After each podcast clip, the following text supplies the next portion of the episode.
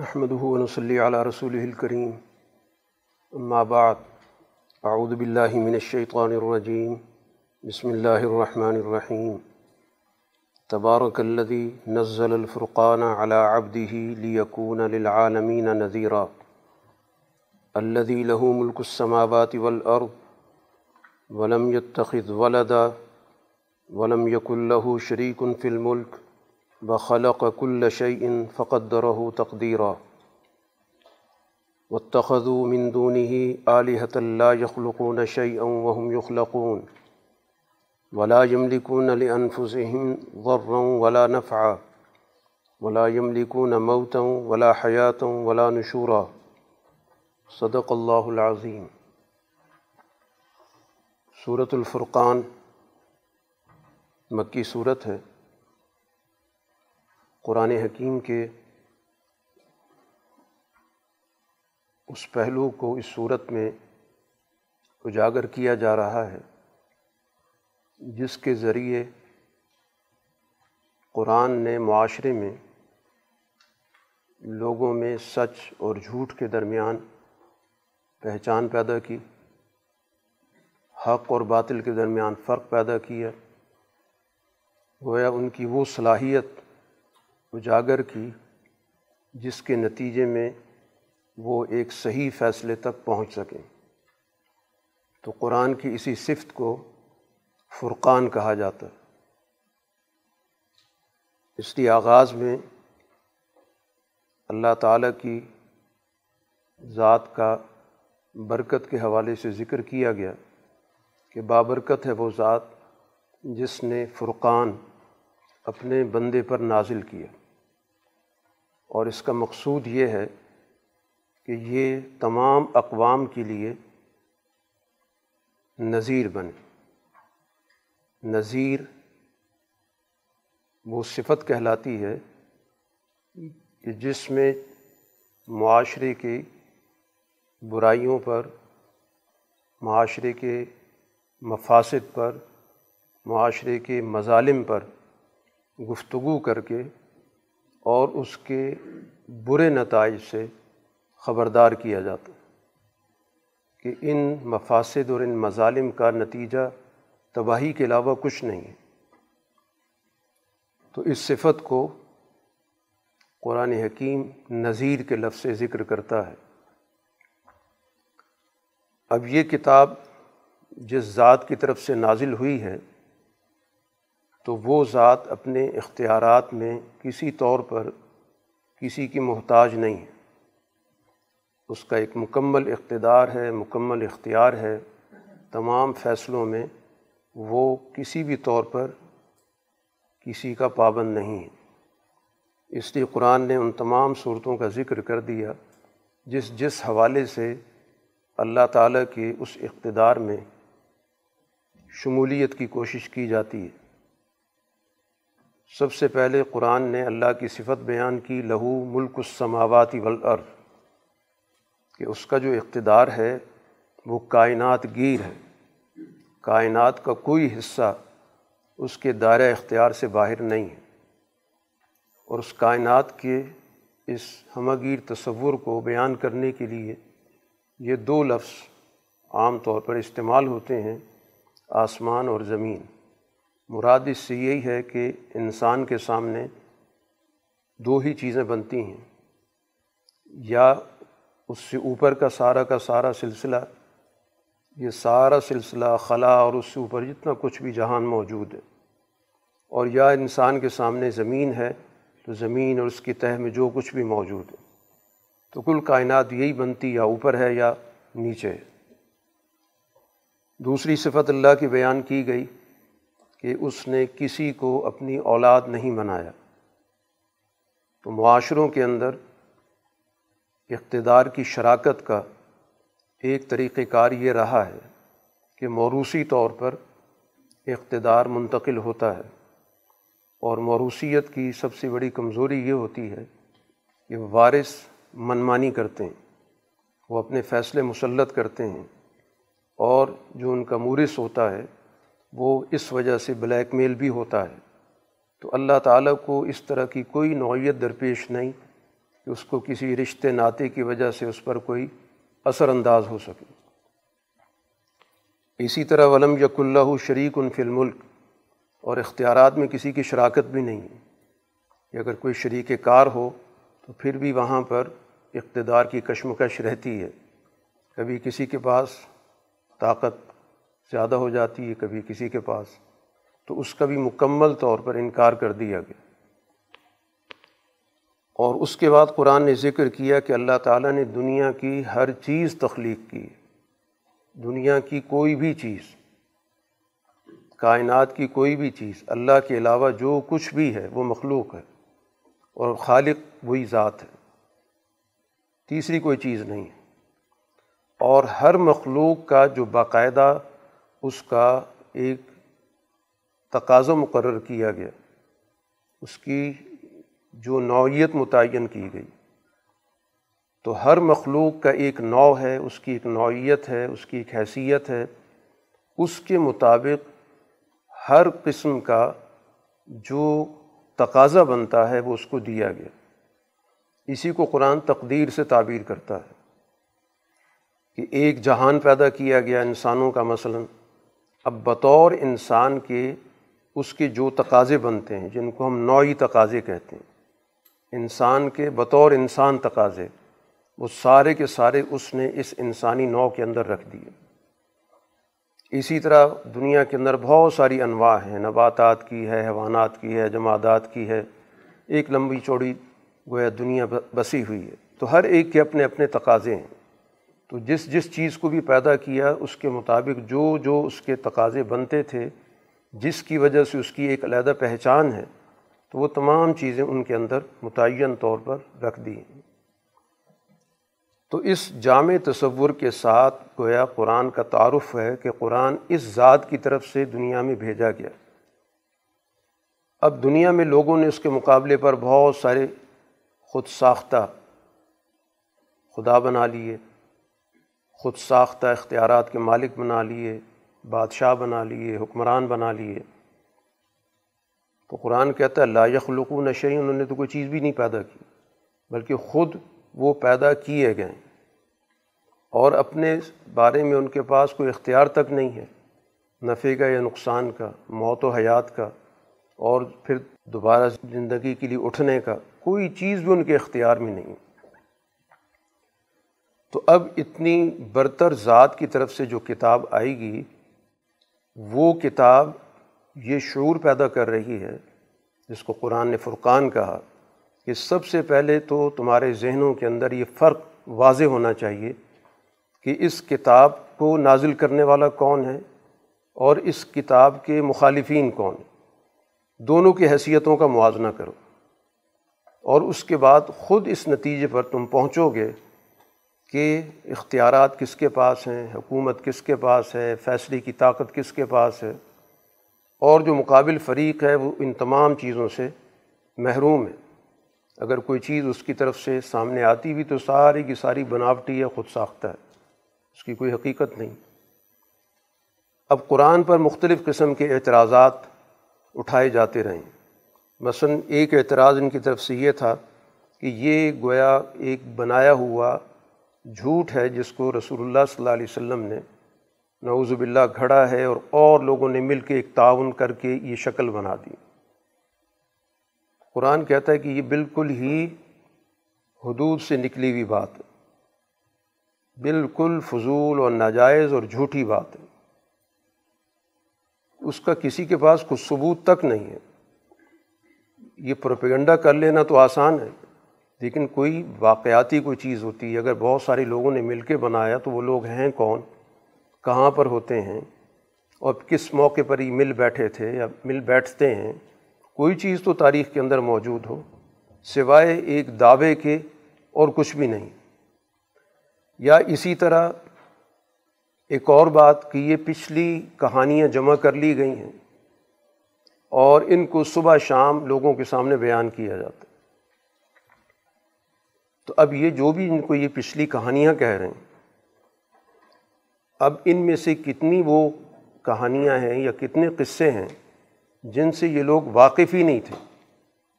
تو اگر یہ قصے ایسے ہیں کہ کسی نے بنائے ہیں، تو پہلے سے ان کا کسی کا چرچہ تو ہوتا، کسی کو پتہ تو ہوتا۔ تو ان کے پاس کوئی کہنے کی بنیاد موجود نہیں ہے۔ پھر کوئی موقع نہیں ملتا تو براہ راست رسول پہ اعتراض شروع کر دیتے ہیں۔ کہ مال حاضر رسول ایک ایسا رسول ہے تو کھاتا پیتا ہے، بازاروں میں چلتا پھرتا ہے۔ ایسا رسول ہونا چاہیے جس کے ساتھ فرشتے بھی ہوں۔ اور وہ فرشتہ ان کے ساتھ مل کے لوگوں کو خبردار کر رہا ہو۔ او یلقا الہی کنزن یا ان کے پاس بڑے بڑے خزانے ہوں۔ او تکون لہو جنت یا ان کا بہت بڑا باغ ہو جس میں یہ خود کھاتے پیتے ہوں۔ ان اعتراضات سے بھی کوئی بات نہیں بنتی، تو پھر خود رسول اللہ صلی اللہ علیہ وسلم پر الزام لگا دیتے ہیں کہ آپ تو جادو زدہ ہیں۔ آپ جس طرح گفتگو کرتے ہیں، اپنی بات میں لگے رہتے ہیں، دھن میں رہتے ہیں، کسی کی بات آپ پہ اثر انداز نہیں ہوتی۔ تو اس استقامت پر ان کا اعتراض یہ کہ لگتا ہی ہے کہ شاید کسی نے آپ پہ جادو کر دیا، اس لیے نہ آپ پہ کوئی مخالفت اثر کرتی ہے، نہ وہ اپنے مشن سے پیچھے ہٹتے ہیں۔ ان تمام چیزوں کا قرآن نے ذکر کر کے اس کے بعد کا دیکھو تو صحیح یہ کیسی کیسی مثالیں بیان کر رہے ہیں۔ ان کو کچھ سمجھ میں نہیں آ رہا کہ ہم اس پیغام یا اس قرآن کے جواب میں کہیں تو کیا کہیں۔ تو کبھی قرآن پر گفتگو، کبھی رسول پر گفتگو۔ ان تمام اعتراضات کے بارے میں قرآن حکیم نے بتایا کہ اصل بات یہ ہے کہ یہ لوگ جس چیز سے خوف زدہ ہیں وہ ہے بلکس زبو بسا جو رسول اللہ صلی اللہ علیہ وسلم بار بار ان کو جو تنبی کر رہے ہیں کہ اعمال کی جواب دہی ہونی ہے، تم اس سے نہیں بھاگ سکتے، تمہارا پورا پورا محاسبہ ہوگا۔ تو وہ گھڑی آنے والی جس گھڑی میں تم تمام لوگوں سے ایک ایک چیز کے بارے میں سوال ہوگا۔ اصل میں یہ اس گھڑی کو نہیں ماننا چاہتے۔ یہ اپنے آپ کو حساب کتاب کے لیے پیش کرنے کے لیے تیار نہیں۔ اس وجہ سے یہ ادھر ادھر کی باتیں کر رہے ہیں۔ اور قرآن نے کہا کہ جو بھی اس گھڑی کا انکار کر رہا ہے، جھٹلا رہا ہے، تو ظاہر ان کے لیے تو پھر ہم نے ایک بہت بڑی سزا تیار کی ہوئی۔ اظہارت ہم مکان بعید، کہ وہ ایسی سزا ہے کہ اگر اس کو دور سے بھی دیکھو، تو وہاں سے بھی تمہیں اس کے غصے کی اور آوازیں تمہارے سامنے آئیں گی کہ جہنم جو ہے وہ غصے سے ابل رہی ہے، دہک رہی ہے۔ یہ تمام تفصیلات گویا کہ قرآن حکیم نے ان کے جواب میں ذکر کی اور یہ ساتھ ہی ساتھ یہ بات بھی واضح کر دی کہ یہ جو اعتراض رسول اللہ صلی اللہ علیہ وسلم پر یہ کر رہے ہیں کہ آپ عام لوگوں کی طرح چلتے پھرتے ہیں، کھاتے پیتے ہیں، بازاروں میں آپ کی آمد و رفت ہوتی ہے، خرید و فروخت کرتے ہیں۔ یہ تو تمام انبیاء اسی طرح کرتے رہے ہیں۔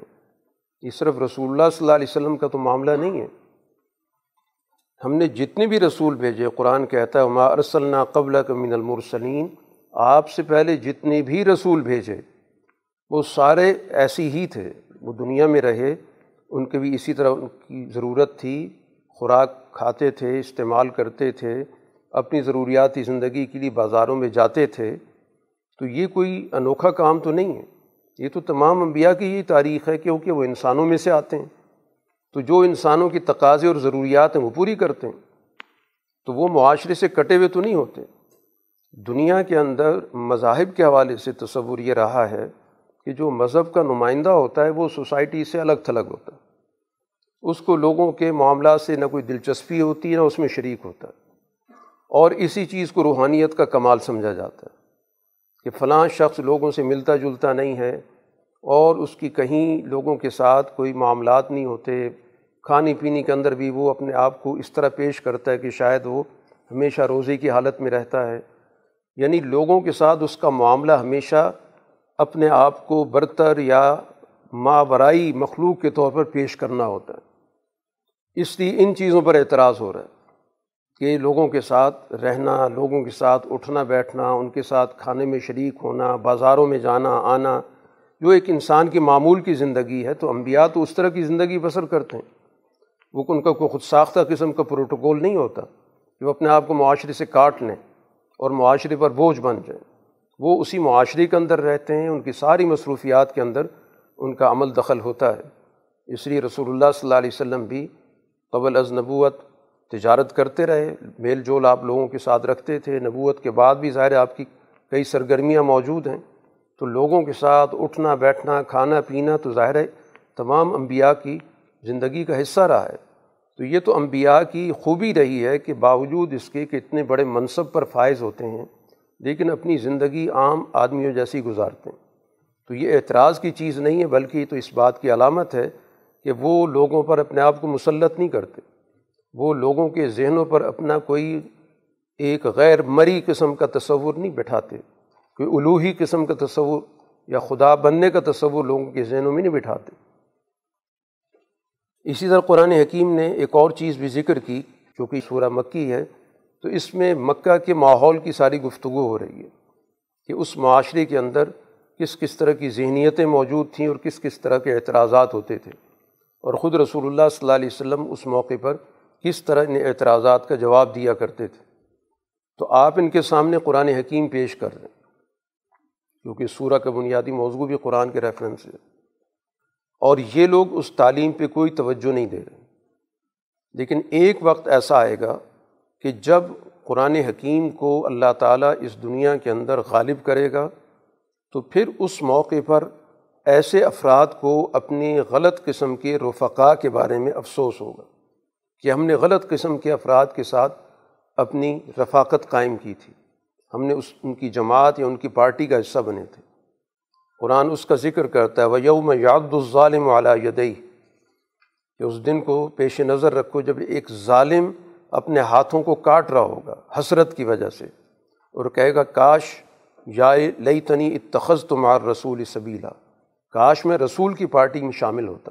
ان کے ساتھ مل کر اس دنیا کے اندر کام کرتا اور کاش میں فلاں آدمی کو اپنا دوست نہ بناتا جو رسول اللہ صلی اللہ علیہ وسلم کا مخالف تھا۔ میں نے اس کے ساتھ اپنی پینگیں بڑھائی ہوئی تھیں، اس کی پارٹی کا حصہ بنا ہوا تھا۔ تو جب وہ حساب کا وقت آئے گا تو اس وقت تو یہی حسرتیں ان کی زبان پر ہوں گی۔ اور وہ یہ بھی اعتراف کرے گا کہ اس نے جب میرے پاس واضح پیغام آ گیا، اللہ کی یاد دہانی آ گئی اس کے باوجود مجھے اس دوست نے گمراہی کی طرف دھکیلا ہے۔ اور شیطان کا کام ہی بار بار قرآن یہی سمجھانے پر توجہ دے رہا ہے کہ انسان اور شیطان یہ دو متضاد سمتیں ہیں۔ شیطان کبھی بھی کسی بھی انسان کا دوست نہیں ہو سکتا، وہ ہمیشہ رسوا کرتا ہے۔ اسی شیطان نے فرعون کو بھی رسوا کیا، اسی شیطان نے نمرود کو بھی رسوا کیا۔ ابو جہل کو بھی رسوا کیا اس کا تو کام ہی یہی ہے۔ وہ اپنے لوگوں سے بھی کام لیتا ہے، اعلی کار بناتا ہے، ان سے اپنا ایجنڈا پورا کرواتا ہے اور مشکل وقت میں ان کو چھوڑ جاتا ہے۔ تو یہ تو اس کی پوری تاریخ ہے۔ رسول اللہ صلی اللہ علیہ وسلم کا ذکر کیا کہ رسول اللہ صلی اللہ علیہ وسلم باقاعدہ استغاثہ دائر کریں گے اللہ کے پاس کہ یارب بھی ان نقوم تخذو حاضل قرآن محجورہ کہ اے میرے رب، میری قوم نے اس قرآن کو ترک کر دیا تھا۔ اس پہ کوئی توجہ نہیں دی تھی۔ تو یہ گویا کہ ان لوگوں کے خلاف جنہوں نے رسول اللہ صلی اللہ علیہ وسلم کے اس مشن کو، اس راستے کو روکا یا روکتے رہے، آپ کے بعد بھی یہ استغاثہ سب کے لیے ان لوگوں کے خلاف جو آپ کے سامنے موجود تھے اور آپ کی دنیا سے جانے کے بعد تو قرآن تو موجود ہے۔ تو جو بھی قرآن کو محجور کرے گا، ترک کر دے گا کہ یہ تو پرانے زمانے کی کوئی کتاب ہے یا آج کے دور کے تقاضوں سے اس کا کوئی تعلق نہیں ہے۔ یہ ویسے ایک مذہبی کتاب ہے اور اس کا معاشرت سے کوئی تعلق نہیں، ہماری روزمرہ کی زندگی سے کوئی تعلق نہیں۔ یہ ساری گویا کہ قرآن کو ترک کرنے کی صورت تو قرآن کو گویا دستور زندگی ماننا، یہ قرآن کا بنیادی تقاضا ہے۔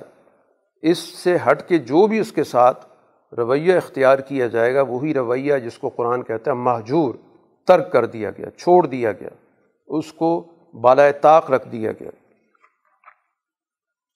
اسی طرح ایک اور اعتراض قرآن پہ ان کا یہ بھی سامنے آیا کہ قرآن یہ آہستہ آہستہ کیوں نازل ہوتا ہے؟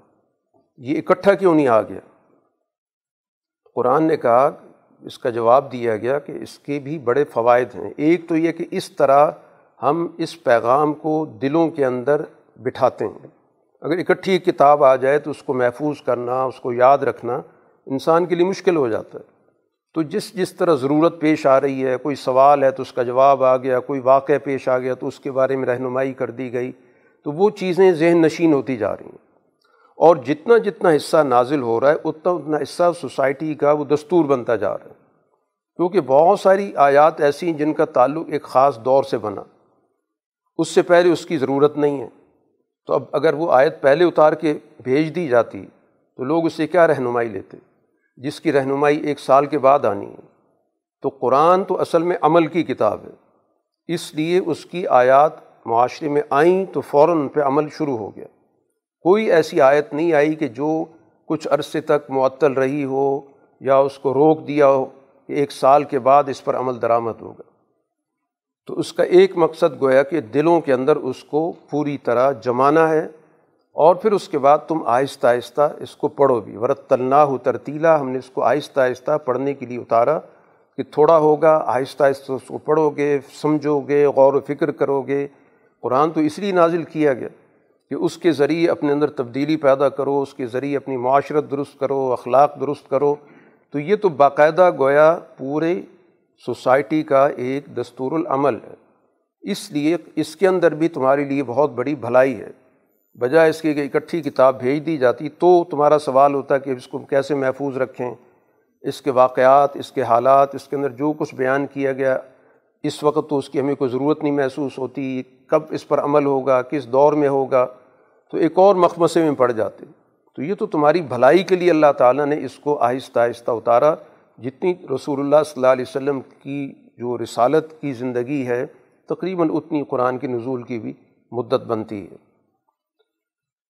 اسی کے ساتھ ساتھ پچھلی قوموں کے واقعات قرآن بار بار حوالے کے طور پر ذکر کرتا ہے اور اس کے بعد قرآن نے ایک جامع بات کی کہ یہ جو بھی شکلیں دنیا کے اندر اقوام کی رہی ہوں، مخالفتوں کی رہی ہوں، ان سب کا مرض ایک ہی ہے۔ اور وہ یہ ہے کہ ان کی خدا بھی شکلوں میں مختلف ہو سکتے ہیں، تفصیلات مختلف ہو سکتی ہیں، لیکن اگر اس کا تجزیہ کریں تو سب کا خدا ایک ہی ہے۔ اور وہ خدا ہے ان کی خواہش، ان کے حوث، جو ان کے اندر، ان کا اپنا ذاتی ایجنڈا ہے، یہ اصل میں خدا یہ ہے۔ باقی تو شکلیں بنا لیتے ہیں، جو بھی بنا رہے ہیں۔ کیونکہ ان شکلوں نے تو کچھ بھی نہیں کرنا، ان ڈھانچوں نے کچھ بھی نہیں کرنا۔ ان کو بنانے والوں نے سب کچھ کرنا ہوتا ہے۔ تو اس لیے قرآن توجہ دلاتا ہے کہ اصل پیچھے جو سوچ ہے اس کو دیکھو۔ وہ سوچ ان کی خدا ہے۔ ارعیتا من تخذ الہ ہوا۔ کہ آپ نے دیکھا؟ ان لوگوں کو جنہوں نے اپنی خواہشات کو، اپنے مفادات کو، دلوں کے اندر جو بھی حوث بیٹھی ہوئی ہے، اس کو خدا بنایا ہوا۔ اب یہ شکلیں جو بھی بناتے رہیں، جس جس شکل میں بھی مذہب وجود میں آتے رہے۔ لیکن ان کے پیچھے جو وہ طبقہ ہے، جو سوسائٹی کے اندر ان تمام چیزوں کو بنا رہا ہوتا ہے، اس کا مفاداتی ایجنڈا ہوتا ہے۔ تو وہ پیچھے جو اصل خدا ہے، وہ تو ان کے مفادات ہیں۔ ان کو پورا کرنے کے لیے انہیں مختلف طریقے اختیار کیے ہیں۔ اب ایسے لوگوں پر تو ظاہر اللہ تعالیٰ نے آپ کو کوئی وکیل، کارساز بنا کے تو نہیں بھیجا ہوا۔ آپ نے تو بات ہی سمجھانی ہے۔ ان کے دلوں کے اندر جب یہ چور بیٹھا ہوا ہے کہ اصل خواہشات ہیں جن کو ان نے پورا کرنا ہے۔ اب ان کی حالت تو یہ ہے کہ آپ تو ان کو سمجھتے ہیں کہ شاید میری بات سن رہے ہیں یا میری بات پر غور کر رہے ہیں۔ ان کی تو حقیقت یہ ہے کہ ان ہم اللہ کل انعام یہ تو چوپایوں جیسے ہیں، بلکہ ان سے بھی گئے گزرے ہیں۔ کیونکہ یہ صرف اور صرف جیسے چوپایا اپنے کھانے پینے کی فکر میں رہتا ہے، اپنے فائدے کی سوچ میں رہتا ہے، ان کی بس یہیں تک سوچ ہے۔ نہ یہ آپ کی بات غور سے سنتے ہیں، نہ یہ سوچتے ہیں۔ قرآن حکیم نے پھر اس دنیا کی بہت ساری جو اللہ تعالیٰ کے انعامات بار بار ذکر کرا، گرد و پیش کے اندر انسانی زندگی کے موجود ہیں، کائنات کی بھی، انسان کی ذات کے ساتھ بھی، معاشرے کے ساتھ بھی۔ ان تمام کی تفصیلات کا ذکر کرنے کے بعد رسول اللہ صلی اللہ علیہ وسلم کو ایک بڑی بنیادی ہدایت دی کہ فلاں تو الکافرین وجاہد ہم بھی جہادن کبیرہ۔ کہ ان کافروں کی کوئی بات بھی اس قابل نہیں ہے کہ اس کو قبول کیا جائے۔ آپ نے کسی صورت میں ان کی کوئی بات نہیں ماننی، بلکہ آپ نے ان کے ساتھ قرآن کے ذریعے ایک بڑا جہاد کرنا۔ اب یہ قرآن کی آیت مکہ مکرمہ میں اتر رہی ہے۔ اور مکہ میں آپ سے کہا جا رہا ہے کہ آپ نے جہاد کبیر کرنا، ایک بڑی جد و جہد ایک بڑی جد و جہد اور کرنی بھی کس کے ذریعے؟ قرآن کے ذریعے کرنی ہے۔ تو گویا جہاد بالقرآن، کہ قرآن کے پیغام کو عام کریں، اس کا فہم لوگوں تک منتقل کریں، اس کی سوچ منتقل کریں، اس کا ابلاغ کریں، اس کی آیات کو لوگوں کے سامنے بار بار پیش کریں، تلاوت کریں، تاکہ اس کے ذریعے ان کے نظریات کی مزاحمت پیدا ہو، ان کے نظریات کی کمزوری لوگوں پر واضح ہو۔ تو گویا مکی دور کے اندر جہاد کی یہ شکل رہی ہے۔ جس کو رسول اللہ صلی اللہ علیہ وسلم نے اختیار کیا کہ آپ اپنی بات کا ابلاغ کرتے تھے، مختلف جگہوں پہ پہنچ جاتے تھے، ان کے اجتماعات کے اندر گفتگو کرتے تھے، ان کے اعتراضات کے جوابات دیے جاتے تھے۔ تو یہ گویا کہ پوری سوسائٹی کے اندر مزاحمت کی یہ شکل تھی جو فکر کی اساس پر تھی۔ اسی کو آج کی زبان میں فکری جد و جہد کہہ ہیں۔ کیونکہ قرآن ظاہر فکر کی سب سے بڑی کتاب ہے۔ تو قرآن کے ذریعے جہاد کا مطلب یہ کہ قرآن کے پیغام کو سوسائٹی کے اندر منتقل کرو۔ کیونکہ اس موقع پر تو ظاہر ہے کہ وہ جہاد جس جو باقاعدہ اسلحے کے ساتھ کیا جاتا ہے، اس کی تو اجازت بھی نہیں تھی۔ اور قرآن کے ذریعے جہاد تو ظاہر اس کا مطلب علمی جہاد کے علاوہ کچھ بھی نہیں بنتا۔ تو علم کے ذریعے، فکر کے ذریعے ابلاغ کے ذریعے، ان کے اعتراضات کے جوابات کے ذریعے، ان کی فکر پر جو اس کی کمزوریاں ان کو واضح کرنے کے ذریعے، اس کے خلاف ایک بھرپور جد و جہد اس کو قرآن رسول اللہ صلی اللہ علیہ وسلم کی ذمہ داری میں شامل کیا قرآن حکیم اسی کے ساتھ ساتھ رسول اللہ صلی اللہ علیہ وسلم کو اس بات کی طرف بھی توجہ دلا رہا ہے کہ آپ کی جو حیثیت ہے وہ مبشر اور نذیر کی ہے۔ مما ارسلنا کا اللہ مبشرم و نذیرہ کہ جو آپ کی فکر کو قبول کر رہے ہیں، ان کو مستقبل کے حوالے سے کامیابی کی خوشخبری دے دیں، نوید دے دیں، ان نے کامیاب ہونا ہے۔ اور جو اس کی راستے میں رکاوٹ بن رہے ہیں، انہیں بھی خبردار کر رہے ہیں کہ تمہارے ساتھ بہت برا ہونے والا ہے۔ تو دونوں طرح کی گویا کہ آپ کی کاوشیں مبشر کی بھی اور نذیر کی بھی اس سوسائٹی کے اندر آپ کے مقاصد بیست میں شامل ہیں۔ باقی ان کو یہ بھی واضح کر دیں کہ میری اس ساری جد وجہد کا مقصد کسی بھی درجے میں تم سے کوئی معاوضہ لینا نہیں ہے۔ کہ میں اس کے بدلے میں کوئی اپنا اقتدار چاہتا ہوں یا مال چاہتا ہوں یا اپنا کسی طرح سر رسوخ چاہتا ہوں، مجھے کسی قسم کا تم سے کسی درجے میں معاوضے کی کوئی ضرورت نہیں ہے۔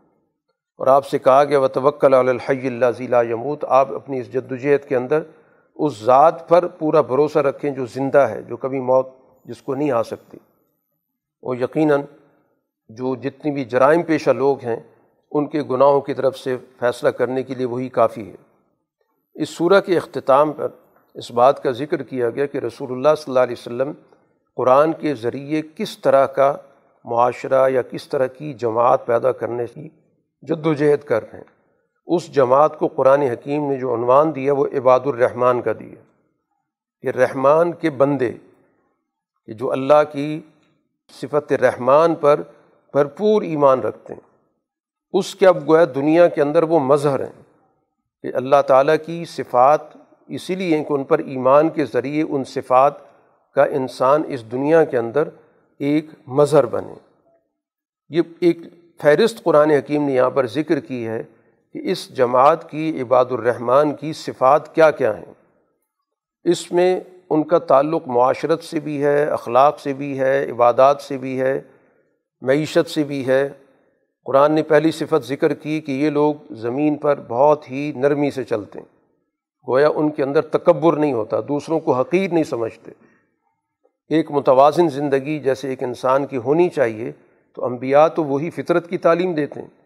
تو سوسائٹی کے اندر تکبر اختیار کرنا، دوسروں کو حقیر سمجھنا، یہ در حقیقت فطرت کی بنیادی تعلیمات کی خلاف ورزی ہے۔ اور ان کے ساتھ جب بھی کوئی ایسے مشتعل مزاج لوگ گفتگو کرتے ہیں، جن کو قرآن جاہلون کہہ رہا ہے، تو بجائے ان سے الجھنے کے، ترکی بترکی جواب دینے کے، قالو سلامہ ان سے گویا کنارہ کرتے ہیں، ان کو سلامتی کا پیغام دے کر ایک طرف ہو جاتے ہیں۔ تو یہ بھی ان کی صفت ہے کہ خواہ مخواہ کا بحث، مباحثہ، الجھنا، اشتعال کا جواب، اشتعال سے دینا، ان تمام چیزوں سے وہ ہٹ کر بنیادی طور پر اپنے کام سے کام رکھتے ہیں۔ تو انہیں کو قرآن جاہلون کہہ رہا ہے کہ جن کے اندر لڑنے کا مزاج ہے، جھگڑنے کا مزاج ہے، مشتعل لوگ ہیں، تو ان کے ساتھ وہ الجھتے نہیں اسی طرح ان کی راتیں اللہ کے سامنے سجدے اور قیام کی حالت میں گزرتی تو اپنے رب کے ساتھ بھی ان کا بہت گہرے درجے کا شعوری قسم کا تعلق ہے، جس کی خاطر وہ گویا کہ راتوں کو بھی قیام بھی کرتے ہیں اور سجدے کی حالت میں بھی ہوتے ہیں۔ جن کی ہمیشہ دعا ہوتی اپنی بارے میں، اے ہمارے رب اس صرف انا عذاب جہنم، کہ جہنم کا عذاب ہم سے دور رکھ۔ کیونکہ یہ عذاب ایسا ہے کہ جو اس کا مستحق ہوتا ہے، اس کے ساتھ وہ چمٹ جاتا ہے۔ بہت بری جگہ ہے۔ اس کے بعد گویا روز مرہ کی زندگی کے اندر انسان اپنے وسائل خرچ کرتا ہے، تو ان وسائل کے خرچ کرنے میں بھی ان میں اعتدال ہے کہ لم یصرف ہو ولم یکتر ہو نہ یہ کہ حدود سے تجاوز کر کے سارے وسائل لٹا دیں اور نہ یہ کہ سارے روک کے بیٹھ جائیں، بلکہ وکان بین ظالی کا قوامہ اعتدال ہے کہ جہاں ضرورت خرچ کرتے ہیں، غیر ضروری خرچ نہیں کرتے۔ یہ وہ ہیں کہ اللہ کے ساتھ کسی اور معبود کو نہیں پکارتے۔ خالص اللہ کا تصور ان کے ذہنوں کے اندر، ان کے دلوں کے اندر نقش ہے۔ تو کسی اور کا تصور نہ ان کے دلوں میں آتا ہے، نہ ان کی زبانوں پر آتا ہے۔ یہ انسانی جان جس کو اللہ تعالیٰ نے محترم بنا دیا ہے، کبھی بھی اس کی جان نہیں لیتے، کوئی قتل و غارت نہیں کرتے۔ سوائے صورت کے کچھ جرائم ایسے ہیں جس میں خود ایک انسان نے کسی کو قتل کر دیا۔ تو ظاہر وہاں پر تو ایک قانونی نوعیت بن جاتی ہے، جس کو قانون قصاص کہا جاتا ہے۔ اسی طرح معاشرتی طور پر نہایت پاکیزہ زندگی بسر کرتے ہیں۔ کسی قسم کی جنسی انارکی یا ان کے اندر بدکاری موجود نہیں ہے۔ اور اگر کبھی کوئی ان سے کوتاہی سرزد ہو جائے تو فوراً اللہ کی طرف رجوع کر کے اور اپنی کوتاہی کی تلافی کرنے کی کوشش کرتے ہیں اور اپنے اعمال کو درست کرتے ہیں۔ یہ لوگ کبھی جھوٹی گواہی نہیں دیتے۔ نہ کسی جھوٹے موقع پر یہ موجود ہوتے ہیں۔ گویا ان کی زندگیوں کے اندر سچائی کو غلبہ حاصل ہوتا ہے۔ ہر موقع پر سچ کا ساتھ دیتے ہیں۔ یہ جھوٹ کے ذریعے اپنے مفادات کو پورا کرنے کی سوچ ان کے اندر نہیں ہوتی۔ ویسا مرو بلغ مرو کے رامہ کوئی بھی فضول قسم کی سرگرمی ہو رہی ہو تو اس سے باوقار طریقے سے گزر جاتے ہیں۔ نہ اس سے الجھتے ہیں، نہ اس کے اندر ملوث ہوتے ہیں۔ اور اس کے بعد قرآن حکیم نے ان کے اعلیٰ شعور کی بھی بات کی کہ یہ سارے اعمال تو وہ کر رہے ہیں، لیکن ان کے اندر اعلیٰ درجے کے عقل و شعور ہوتا ہے۔ حتیٰ کہ جب ان کو اللہ تعالیٰ کی آیات کے ذریعے یاد دہانی کرائی جاتی ہے، نصیحت کی جاتی ہے، تو ان آیات پر بھی وہ اندھے بہرے ہو کر نہیں گرتے، بلکہ ان آیات پر غور و فکر کرتے ہیں، سوچتے ہیں کہ کیا حکم دیا گیا، اس کا مطلب کیا ہے۔ صرف یہ نہیں کہ اللہ کا حکم آ گیا، لہٰذا بس آنکھیں بند کر کے اور کان بند کر کے بس اس کو اختیار کر لیا جائے۔ تو پورے شعور کے ساتھ، عقل کے ساتھ سوچ سمجھ کے کہ یہ حکم ہے کیا، اس کے تقاضے کیا ہیں، ان کو کیسے پورا کیا جائے گا۔ تو گویا عقل و شعور ان کا بنیادی طور پر ان کی رہنمائی بھی کرتا ہے۔ اور پھر ان کی سوچ گویا صرف اپنی ذات تک محدود نہیں رہتی، بلکہ وہ اپنے خاندانی نظام کو بھی اس میں جوڑنے کی کوشش کرتے ہیں۔ اس لیے وہ اللہ سے دعا کرتے ہیں کہ ہمیں اپنے گھر والوں کی طرف سے، چاہے وہ بیویاں ہوں، چاہے بچے ہوں، تو ہمیں ان کی طرف سے آنکھوں کی ٹھنڈک حاصل ہو۔ یعنی وہ بھی ہمارے ساتھ اس مشن میں شریک ہوں۔ حتیٰ کہ قرآن نے ان کی زبان سے یہ بھی دعا کروائی کہ ہمیں متقین کا امام بنا۔ وہ ہے سوسائٹی کے اندر وہ اپنے آپ کو آگے رکھ کر کام کرنے کی اللہ تعالیٰ سے دعا کرتے ہیں۔ وہ پیچھے رہنے والے نہیں ہوتے۔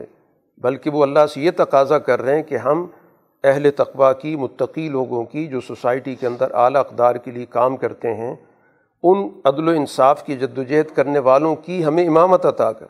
ہم آگے رہیں اور اس کے لیے جو بھی ہماری ذمہ داری ہے یا جو تقاضے میں انہیں پورا کرنے کی توفیق عطا فرما۔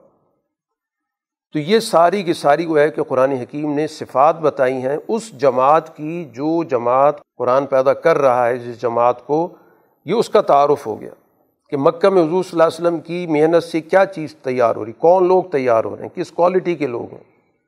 اسی کو ہم جماعت صحابہ کہتے ہیں، جن کو قرآن عباد الرحمٰن کہہ رہا ہے۔ اور اسی، انہی صفات پر پھر آپ ایک معاشرہ بنانا چاہتے ہیں، ایک سماج بنانا چاہتے ہیں۔ وہی سماج پھر آپ نے جا کے مدینہ منورہ میں عملاً قائم کی ہے۔ انہی صفات کے حامل لوگ اس معاشرے کے اندر پیدا کیے اور ان کی رہنمائی کی۔ قرآن حکیم اس صورت کے اختتام پر تنبی کر رہا ہے کہ تم نے اس سچائی کا انکار کیا ہے۔ فقط کذب تم فصوف یقون الزامہ اب تمہارے ساتھ مقابلہ ہو کر رہے گا۔ لزامن مٹ بھیڑ ہو کے رہے گی۔ گویا تنبی کر دی گئی ہے کہ رسول اللہ صلی اللہ علیہ وسلم کی جد وجہد کا جو اگلا دور ہے، اس دور کے اندر پھر ان لوگوں کو صرف سمجھانے بجھانے تک معاملات نہیں رہیں گے۔ جب حجت پوری ہو جائے گی تو پھر ظاہر بات ہے پھر میدان کے اندر اس طاقت کے ساتھ مقابلہ ہوگا اور اس کو شکست ہوگی۔ صورت الشعراء، مکی صورت ہے۔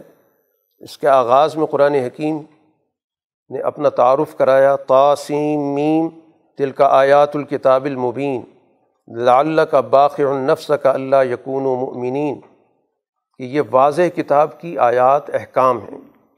رسول اللہ صلی اللہ علیہ وسلم کی بے لوس جد و جہد کا ذکر کیا گیا۔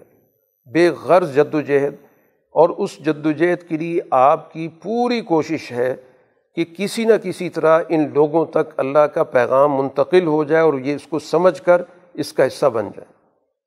اور وہ آپ کی طبیعت پر اتنا اس کا اثر ہے کہ جب یہ ان کا منفی رد عمل آتا ہے، ان کا منفی طرز عمل سامنے آتا ہے، تو آپ کی طبیعت پہ اس کا بہت بوجھ پڑتا ہے۔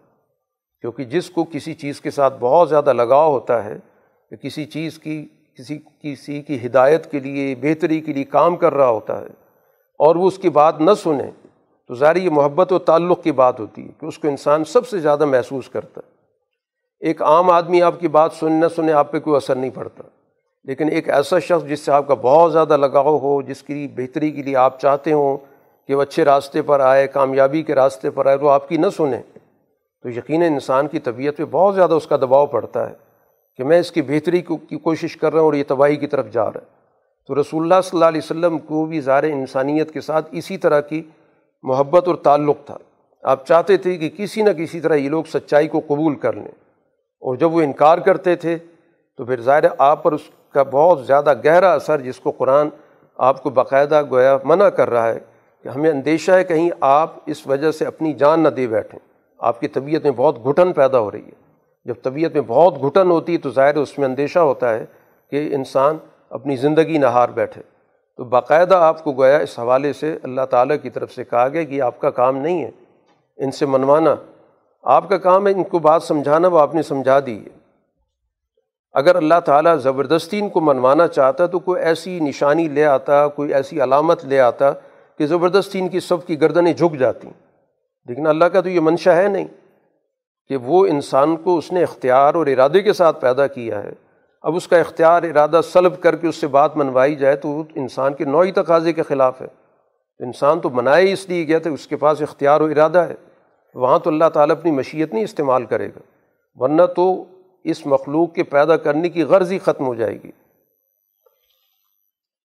اب ان کی حالت تو یہ ہے کہ جب بھی ان کے پاس اللہ تعالیٰ کی طرف سے کوئی بھی نئی بات آتی ہے، اس سے منہ موڑ لیتے ہیں۔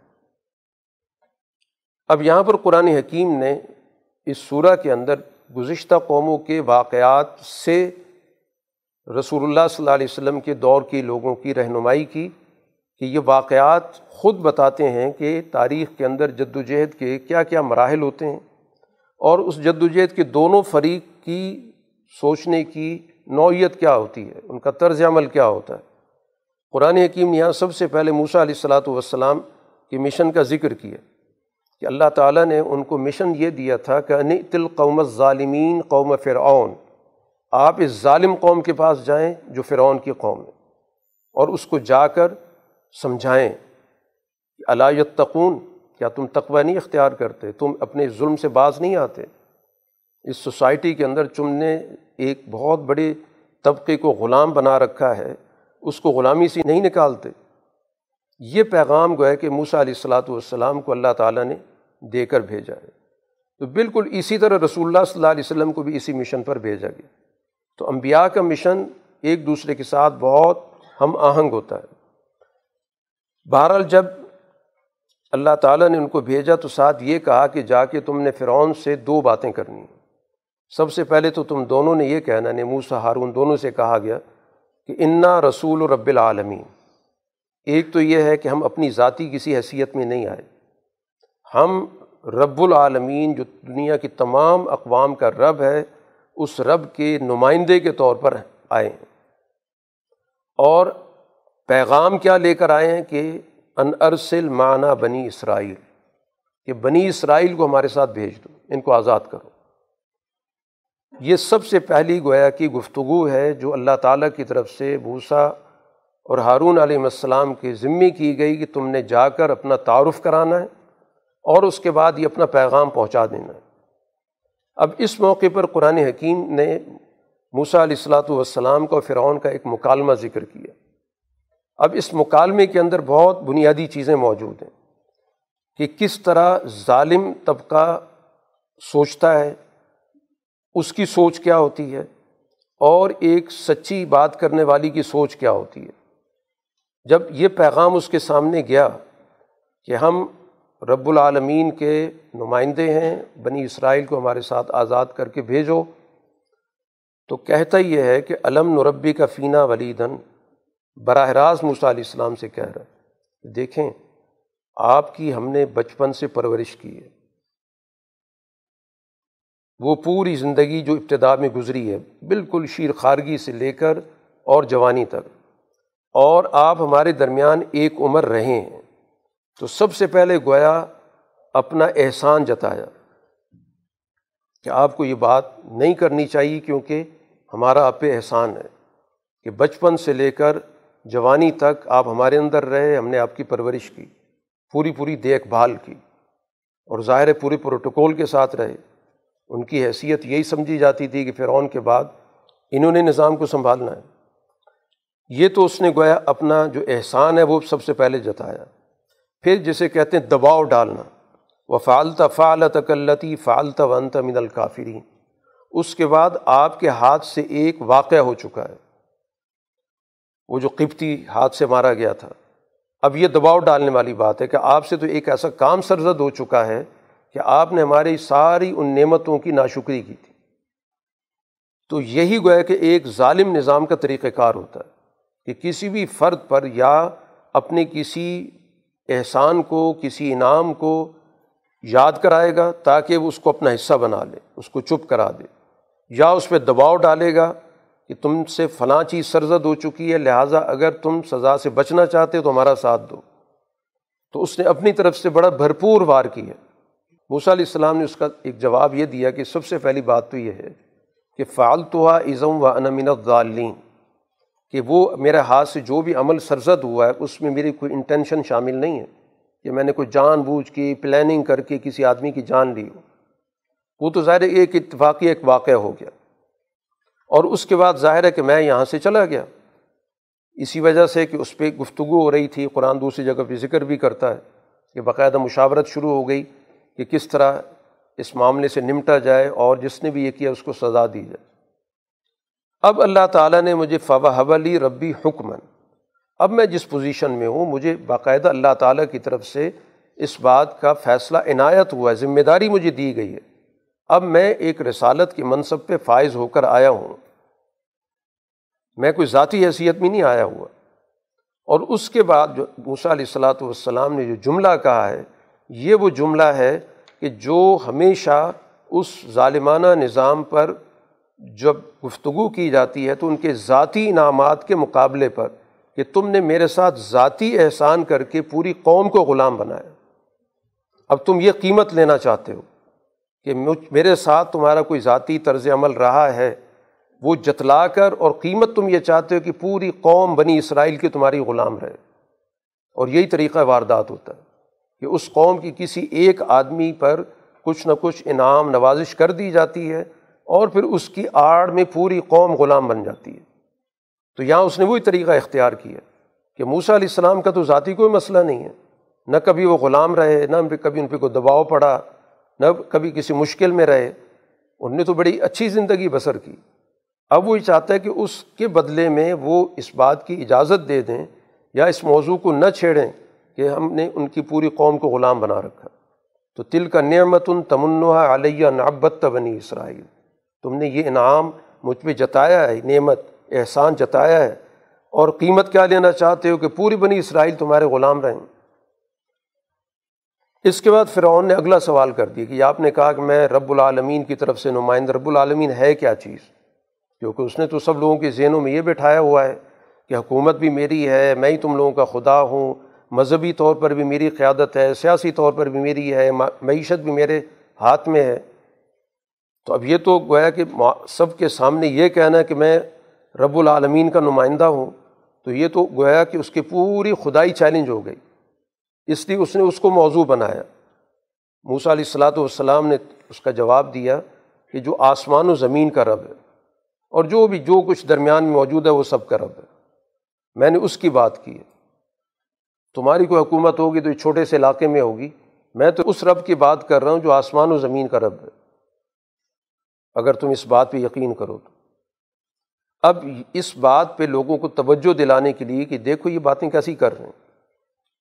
کہ میں تمہارے سامنے بڑا بن بن کے بیٹھا ہوا ہوں اور یہ کہتے ہیں یہ آسمان و زمین کا کوئی رب ہے۔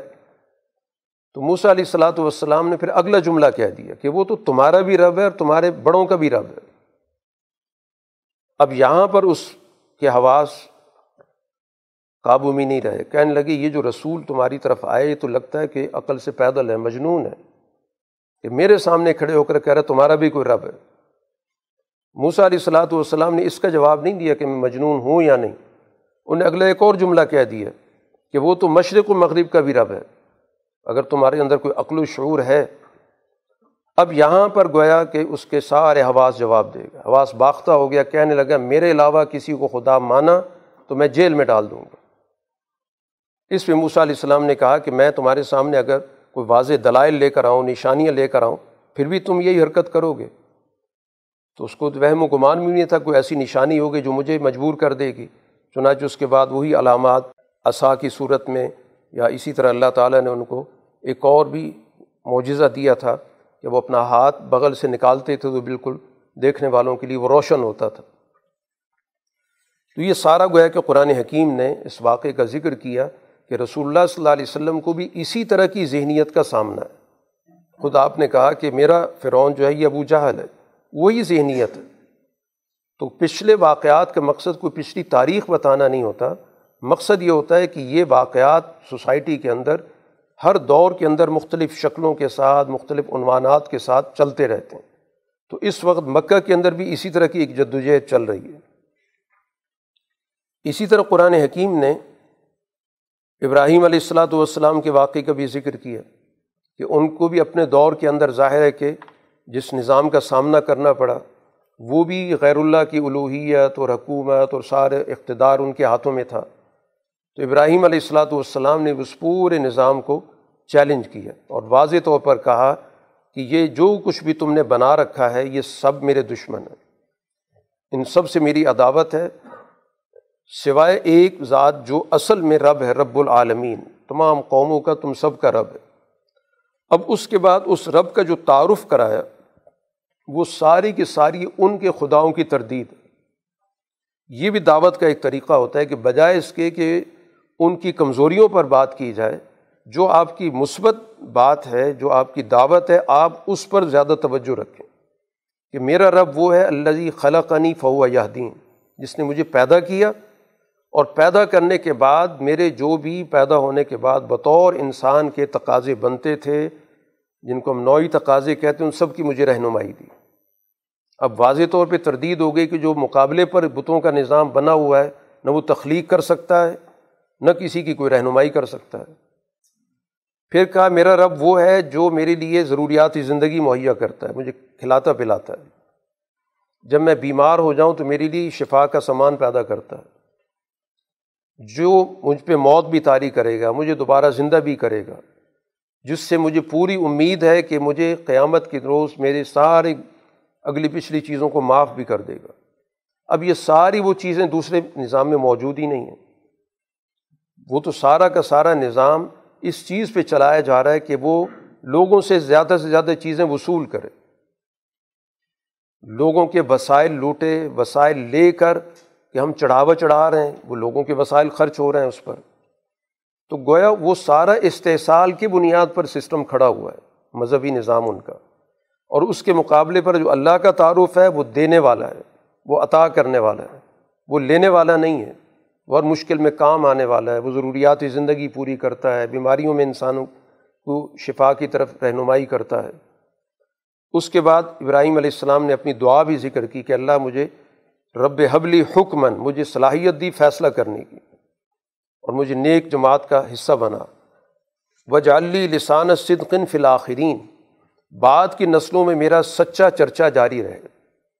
اور زیر اللہ تعالیٰ نے ابراہیم علیہ السلام کی یہ دعا آج تک قبول کر لی، مستقل طور پر ہمارے درود کا بھی حصہ بنا ہوا ہے کہ ہم ابراہیم علیہ السلاۃ والسلام بھی بھی درود بھیجتے ہیں۔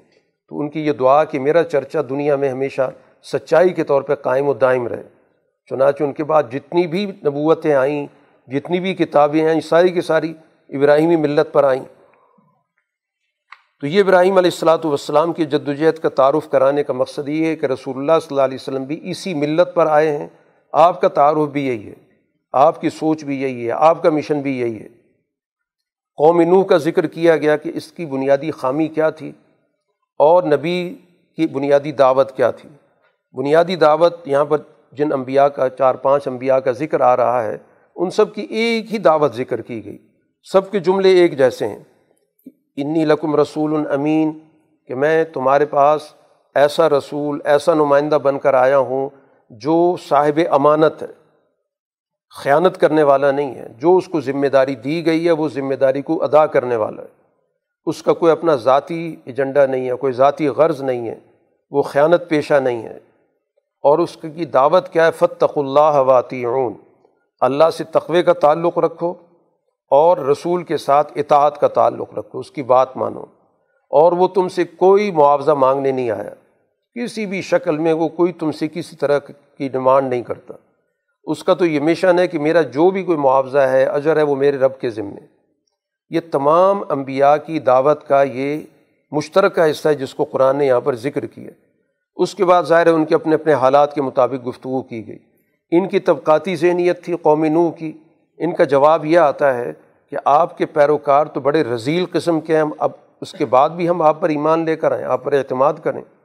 یہ ہے وہ طبقاتی ذہنیت کہ بجائے اس کے کہ اس موضوع پر گفتگو کریں یا ان سے کوئی بات سمجھنے کی کوشش کریں، جواب یہ مل رہا ہے کہ انمین القوت تباکل ارزلون کہ ہم آپ پر ایمان لائیں، آپ پہ اعتماد کریں جبکہ آپ کے پیروکار تو بہت ہی نیچ اور حقیر قسم کے لوگ ہیں۔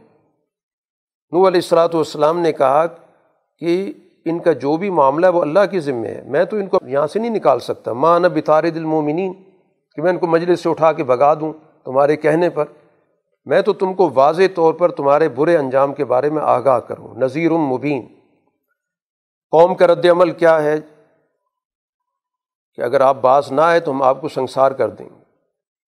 تو اس پہ حضرت نو علیہ السلاۃ والسلام نے اللہ سے دعا کی کہ ہمارے درمیان معاملات کو طے کرا۔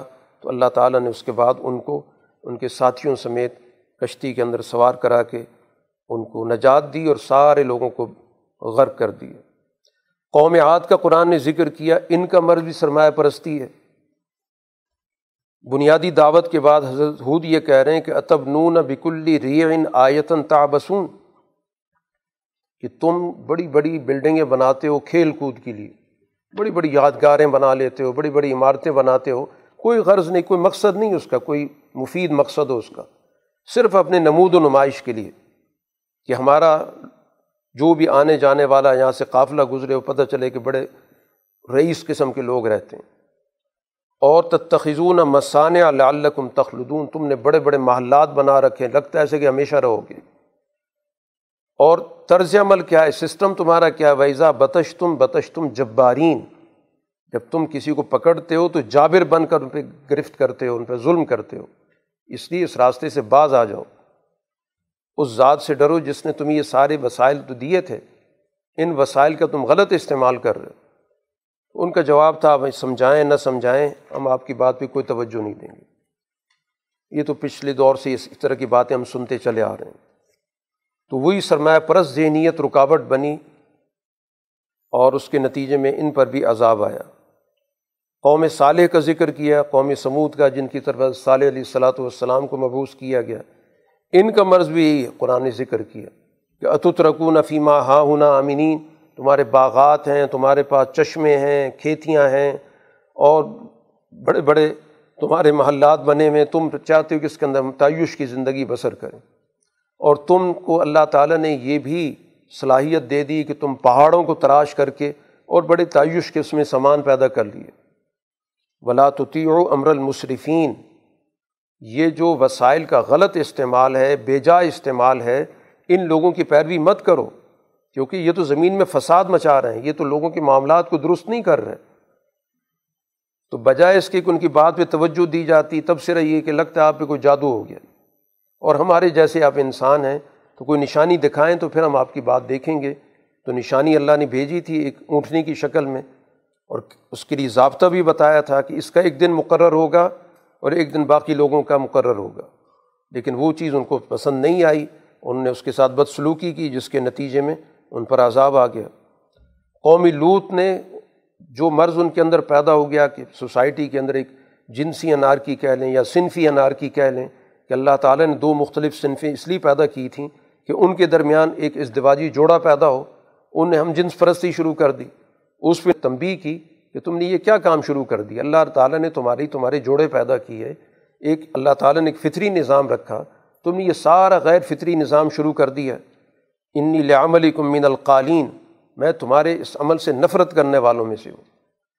تو بجائے اس کے کہ اس پہ توجہ دیتے، ان ان پر بھی ظاہر ہے کہ پتھروں کی بارش ہوئی، وہ بھی تباہ ہوئے۔ قوم شعیب کا قرآن نے ذکر کیا۔ ان سب کی دعوت کا بنیادی حصہ ہوئی ہے جو شروع میں ذکر ہو چکا۔ کہ میں امانت دار پیغمبر بن کے آیا ہوں، تم سے کوئی معاوضہ نہیں مانگنا چاہتا، میں اللہ کی طرف سے تم کو ڈرانے آیا ہوں، میری بات مانو۔ یہ سب کی ایک ہی بات ہے جو قرآن نے یہاں پر ذکر کی۔ اس کے بعد ہر قوم کا جو علیحدہ علیحدہ جرم ہے، اس کو ذکر کیا۔ ان کی تو استحصالی نظامی معیشت تھا، قرآن جس کا بار بار ذکر کرتا ہے کہ ناپ تول کا سارا نظام خراب کیا ہوا تھا۔ طاقتور زیادہ وسائل لے لیتا تھا، ناپ تول کے نام پر ڈنڈی مارتا تھا۔ چیزیں جو دیتا تھا، کم درجے کی دیتا تھا۔ لاتب خسنہ اشیاء، ان سب چیزوں سے نبی نے منع کیا کہ ناپ تول پورا کرو، چیزوں کو پوری طرح جو ان کی کوالٹی بنتی ہے، جس قسم کی چیز ہے، اسی طرح کی چیز دیا کرو۔ زمین میں فساد مت مچاؤ۔ گویا معاشرے کے اندر فاسد نظامی معیشت سے سب سے بڑا فساد پیدا ہوتا اس سے انہوں نے منع کیا۔ اور پھر یہ بھی کہا کہ میں، اس ذات سے تمہیں اس کے سامنے جواب دہ ہونے کی دعوت دے رہا ہوں، جس نے تم کو بھی پیدا کیا، پچھلی نسل میں اسی نے پیدا کی۔ تو ان پر بھی ظاہر انہوں نے وہی بھپتی کسی، کہ ہم تو آپ کو جھوٹا سمجھتے ہیں، ہمارے جیسے تو آپ انسان ہیں، ہم پر کوئی آسمان کا ٹکڑا اتار دیں۔ سزا کے طور پر ظاہر ان پہ بھی سزا آئی یہ بھی تباہ ہو گئے۔ اب یہ سارے واقعات قرآن نے ذکر کیے کہ جتنی بھی قومیں تباہ ہوئیں، یہ سماجی اور معاشی نظام کے فساد کی وجہ سے تباہ ہوئی ہیں۔ جہاں ان کے عقائد کا مسئلہ تھا، اس کے ساتھ ساتھ ان عقائد کے نتیجے میں ان کی سماجی نظام کے اندر بھی بہت بڑے فساد موجود تھے، ان کی معیشت کے اندر بھی بربادی موجود تھی، ان کی سیاست کے اندر بھی طبقاتیت موجود تھی، جس کی وجہ سے یہ ساری قومیں تباہ ہوئیں۔ ان سارے واقعات کو ذکر کر کے پھر قرآن حکیم اپنا تعارف کراتا ہے اور رسول اللہ صلی اللہ علیہ وسلم کا کہ ان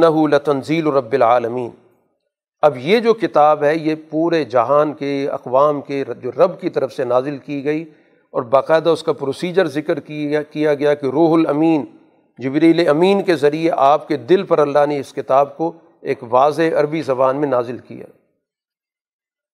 اب یہ جو کتاب آپ کے پاس آئی ہے، ظاہر ہے کہ اس موقع پر ان کا جو مخالفین ہے ان کا جو رد عمل ہے، وہ بہت زیادہ حوصلہ شکن ہے۔ آپ کو یہ کہا گیا کہ آپ اپنے اس مشن پہ قائم رہیں۔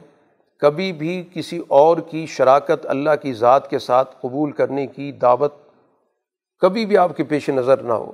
یہ چاہتے ہیں کہ کوئی درمیانہ راستہ نکال لیں، ہماری بھی کوئی بات چل پڑے، آپ کی بات بھی مان لیں، اس پہ کسی طرح کا سمجھوتا نہیں ہو سکتا۔ فلا مع اللہ الہن آخر فتقون من المعذبین۔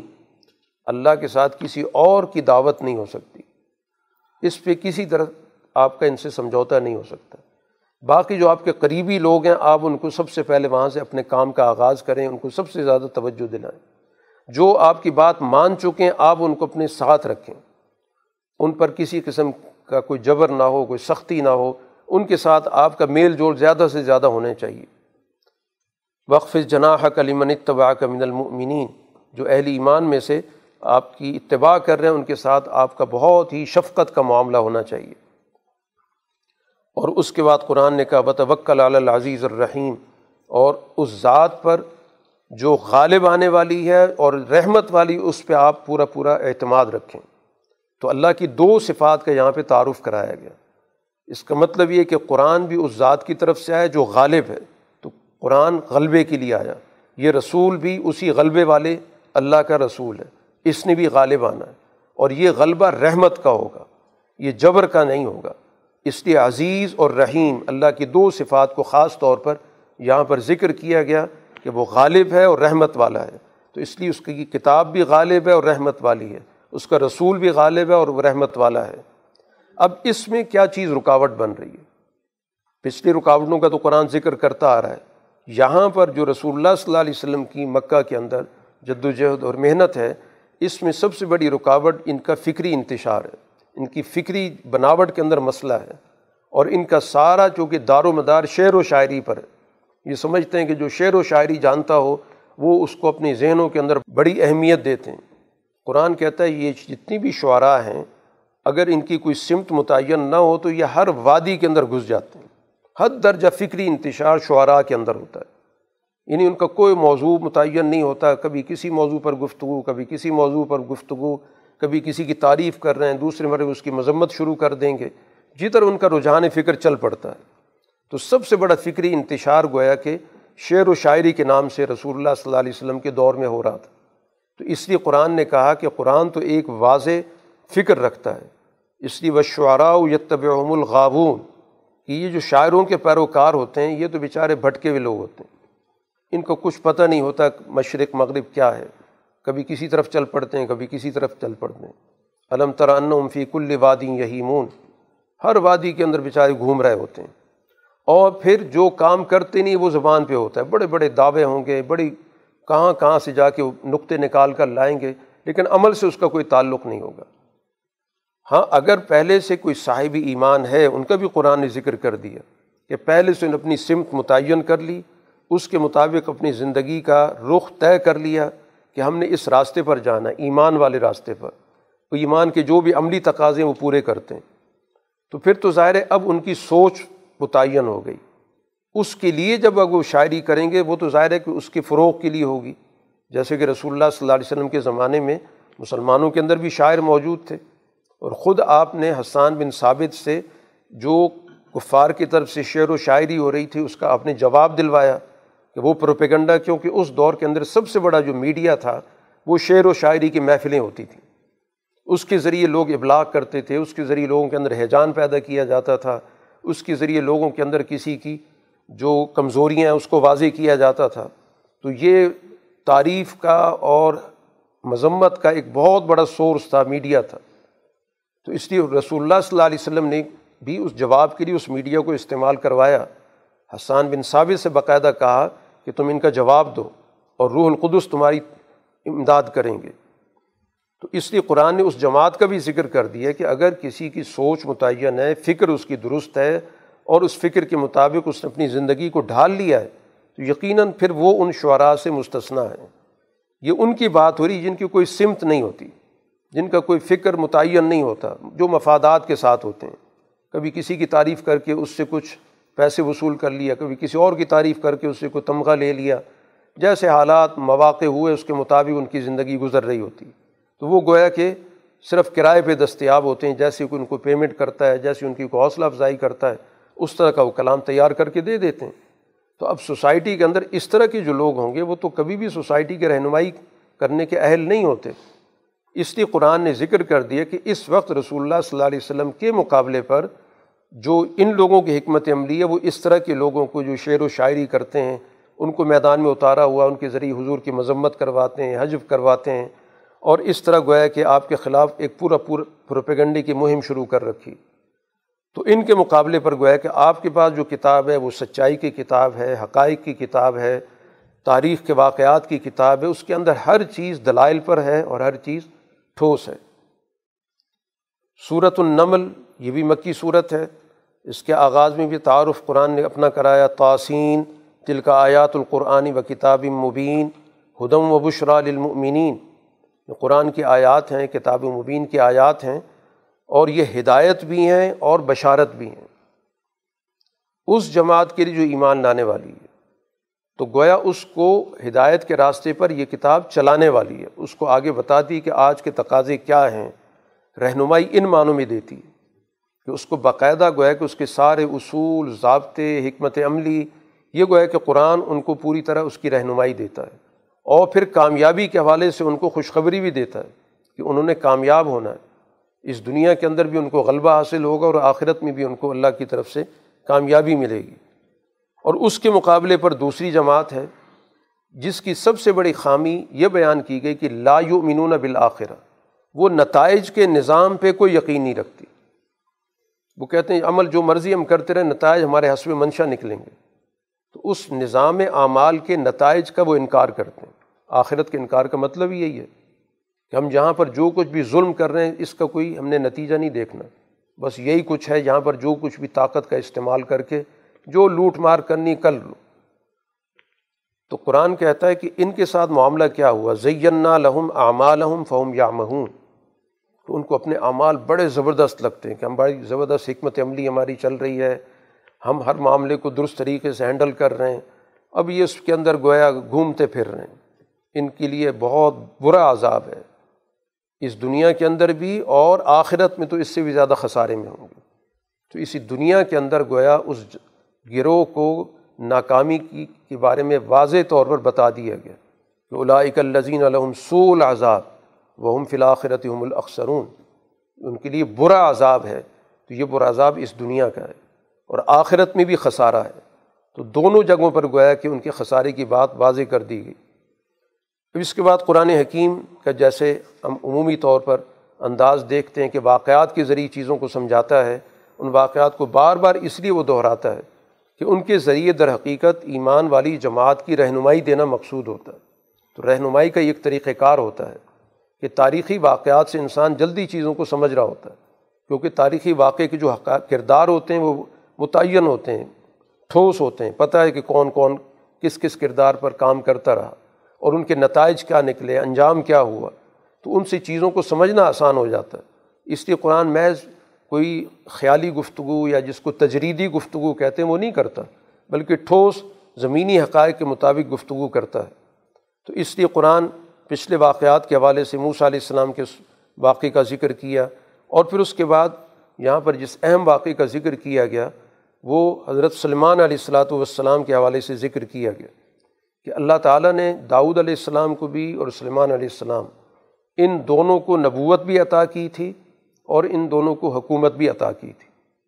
اب مکی صورت کے اندر ان چیزوں کا ذکر کرنے کا مقصد یہی بتانا ہے کہ رسول اللہ صلی اللہ علیہ وسلم کو بھی اسی طرح اللہ تعالیٰ اس دنیا کے اندر حکومت عطا کریں گے۔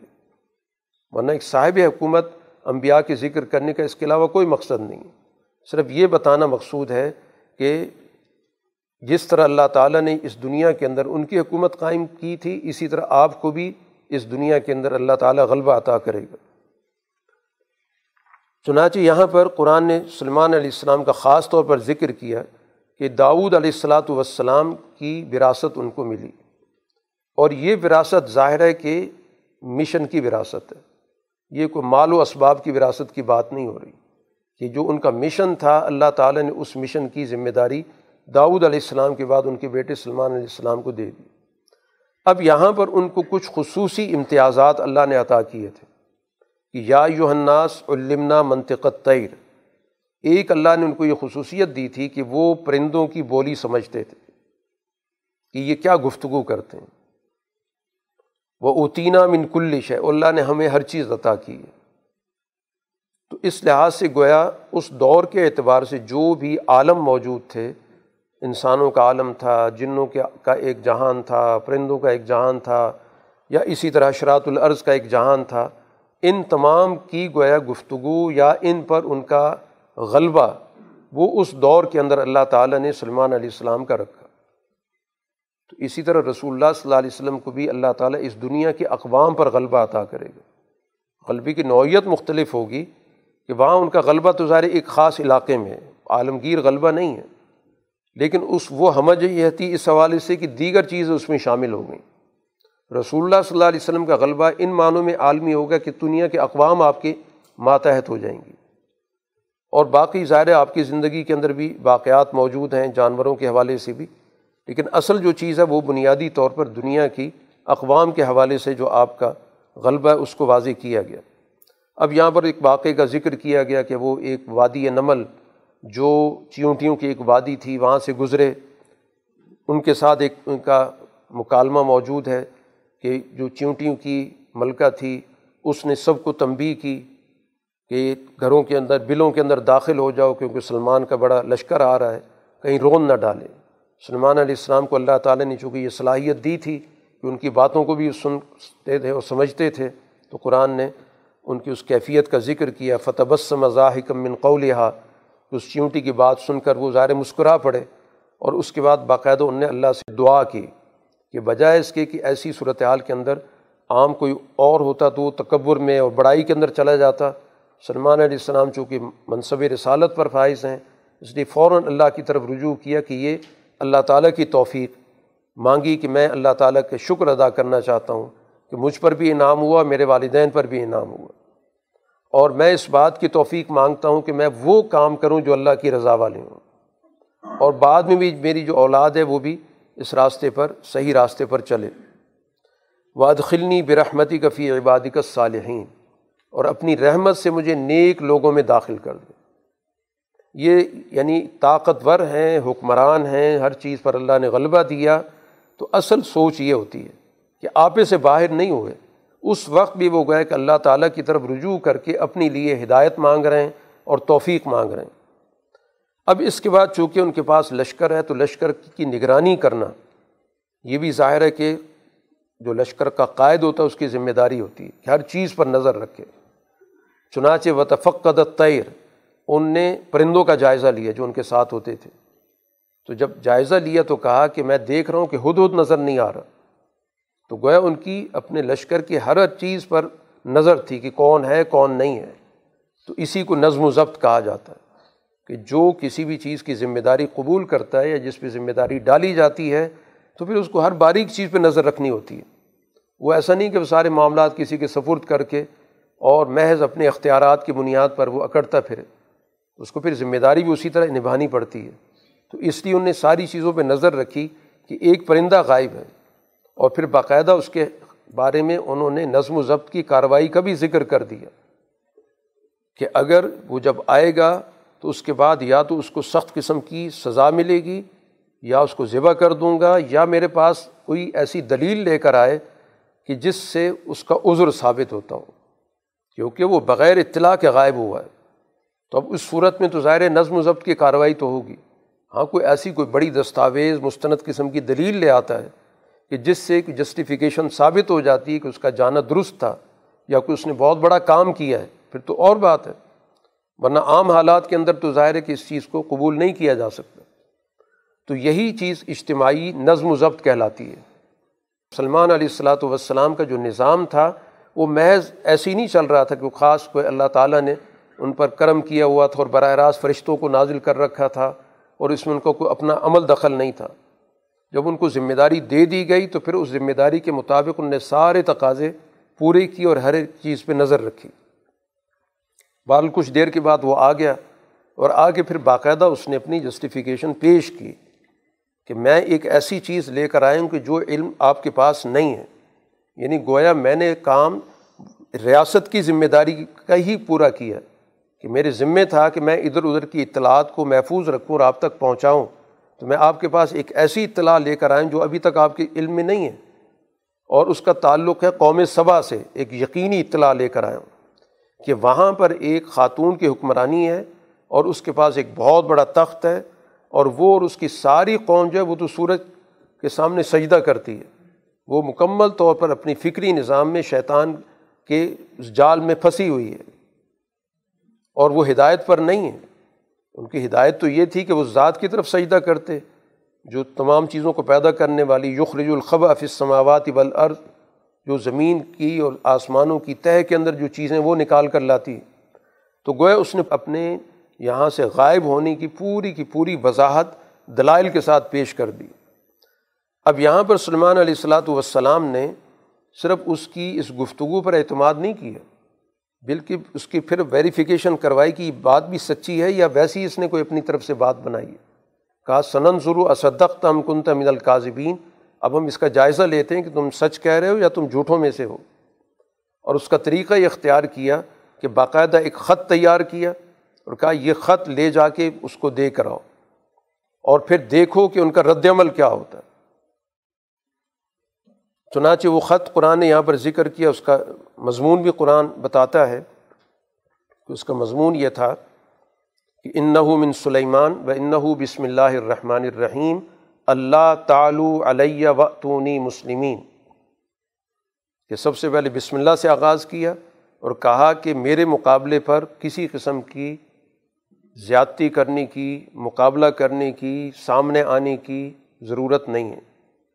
کہ میرے سامنے آ کر کسی قسم کا کوئی اقدام کرو۔ دعوت یہ ہے کہ تم سب میرے نظام کے تابع ہو جاؤ، اس سسٹم کا حصہ بن جاؤ۔ تو یہ بھی گویا کہ ایک سال نظام کی ذمہ داری ہوتی ہے کہ گرد و پیش میں کوئی اور نظام موجود ہے تو اس نظام کو کسی بھی طور پر الگ تھلگ نہ رہنے دے۔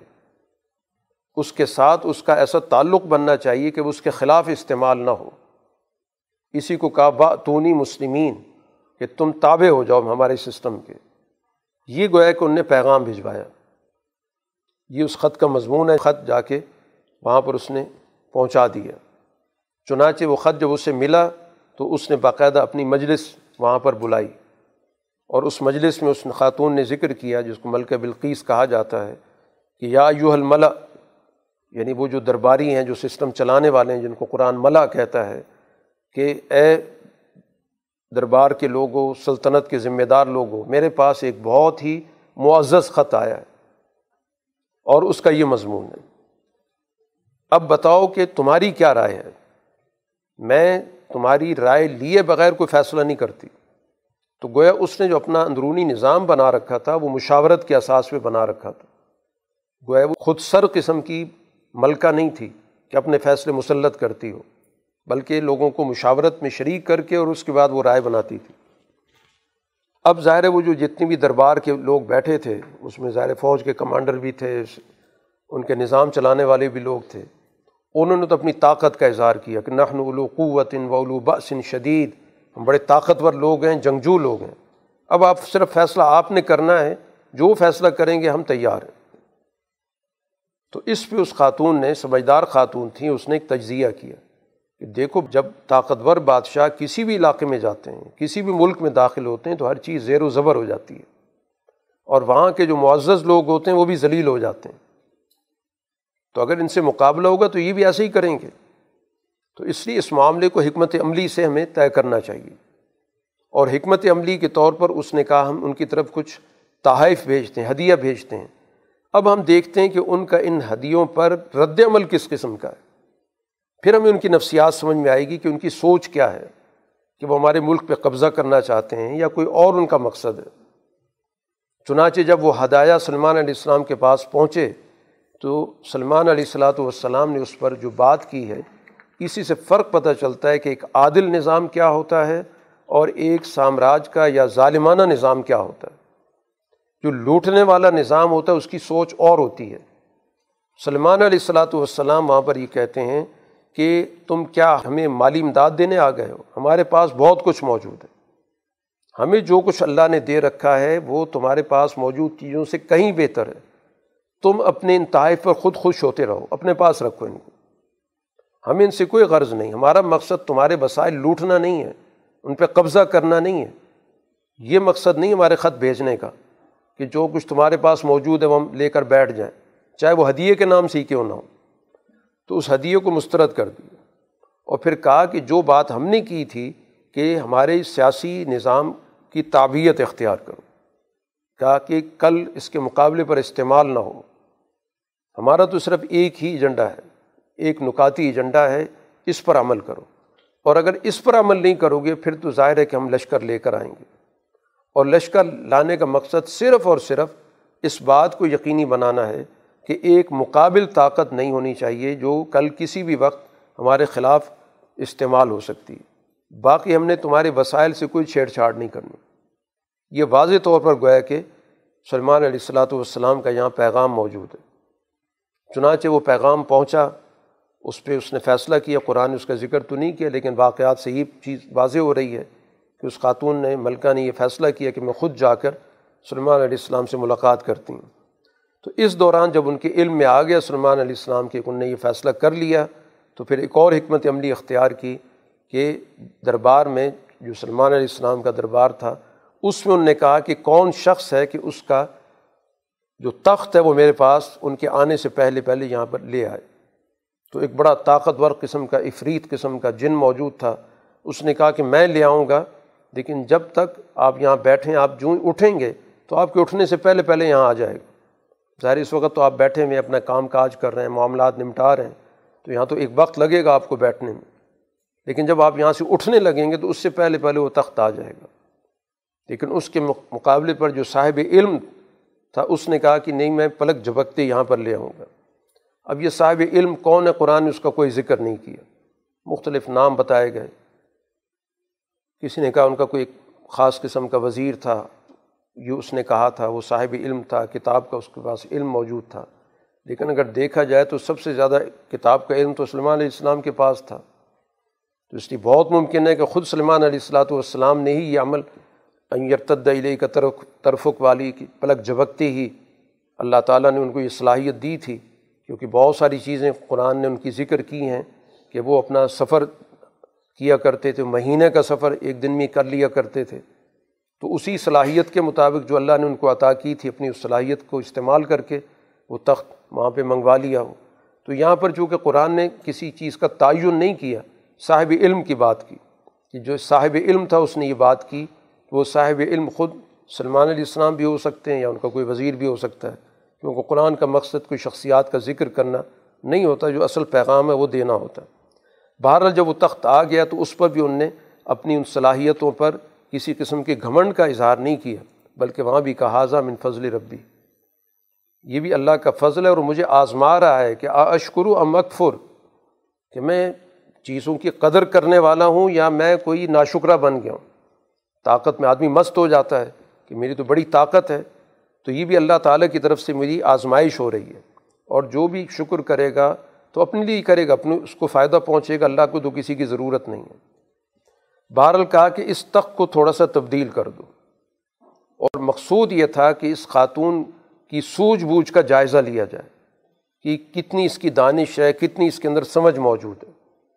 بہرحال جب وہ خاتون پہنچی تو سب سے پہلے اس سے یہی پوچھا گیا کہ احاقہ عرشک، کیا اسی طرح کا تمہارا تخت ہے جس کا بڑا چرچا ہم سنتے ہیں؟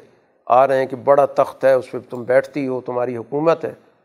تو بال اس نے دیکھا تو اس کے بعد اس کا جو جواب تھا وہ بڑا ہی سمجھداری کا تھا کہ ان ہو ہو اسی جیسا ہے، کیونکہ ظاہر اس میں تبدیلی ہوئی ہوئی تھی۔ تو اس نے یہ نہیں کہا کہ یہ وہی ہے، اور نہ اس نے اس کا انکار کیا۔ تو جو درمیانی بات تھی وہی اس نے کی کہ اسی جیسا ہے۔ تو قرآن کہتا ہے، وہ عطین العلم من قبل ہا بکنہ مسلمین اس نے یہ بات بھی کی کہ ہمیں آپ کے بارے میں معلومات پہلے بھی تھیں، لیکن اب ہم باقاعدہ آپ کے نظام کی اطاعت کرنے کے لیے آ چکے ہیں۔ باقی یہ کہ ان کے اندر جو کفر کی چیزیں پائی جاتی تھیں، قرآن کہتا ہے وہ اس کا ظاہر ماحول ایسا تھا کہ اس ماحول کی وجہ سے وہ کفر کے راستے پر چل رہی تھی، ورنہ ذاتی طور پر اس کے اندر سوجھ بوجھ پائی جاتی تھی۔ اسی مقصد کے لیے پھر ایک اور اس کا ایک امتحان ہوا کہ سلمان علیہ السلاۃ والسلام نے پانی کے اوپر آپ گینے شیشے بچھوائے، شیشے کا فرش تھا۔ اور اتنا شفاف شیشہ تھا کہ جس میں شیشہ نظر نہیں آتا تھا بظاہر پانی نظر آتا تھا۔ تو اس کو دعوت دی کہ یہاں سے وہ چلے، ادخل سر کہ اس پر آئے، داخل ہو۔ جب اس نے دیکھا کہ پانی سے گزر کر جانا ہے، تو ظاہر اس نے اپنے پانچے اٹھائے کہ ظاہر پانی سے گزرنا ہے۔ تو اس موقع پر سلمان علیہ السلام نے اس کو کہا کہ انّو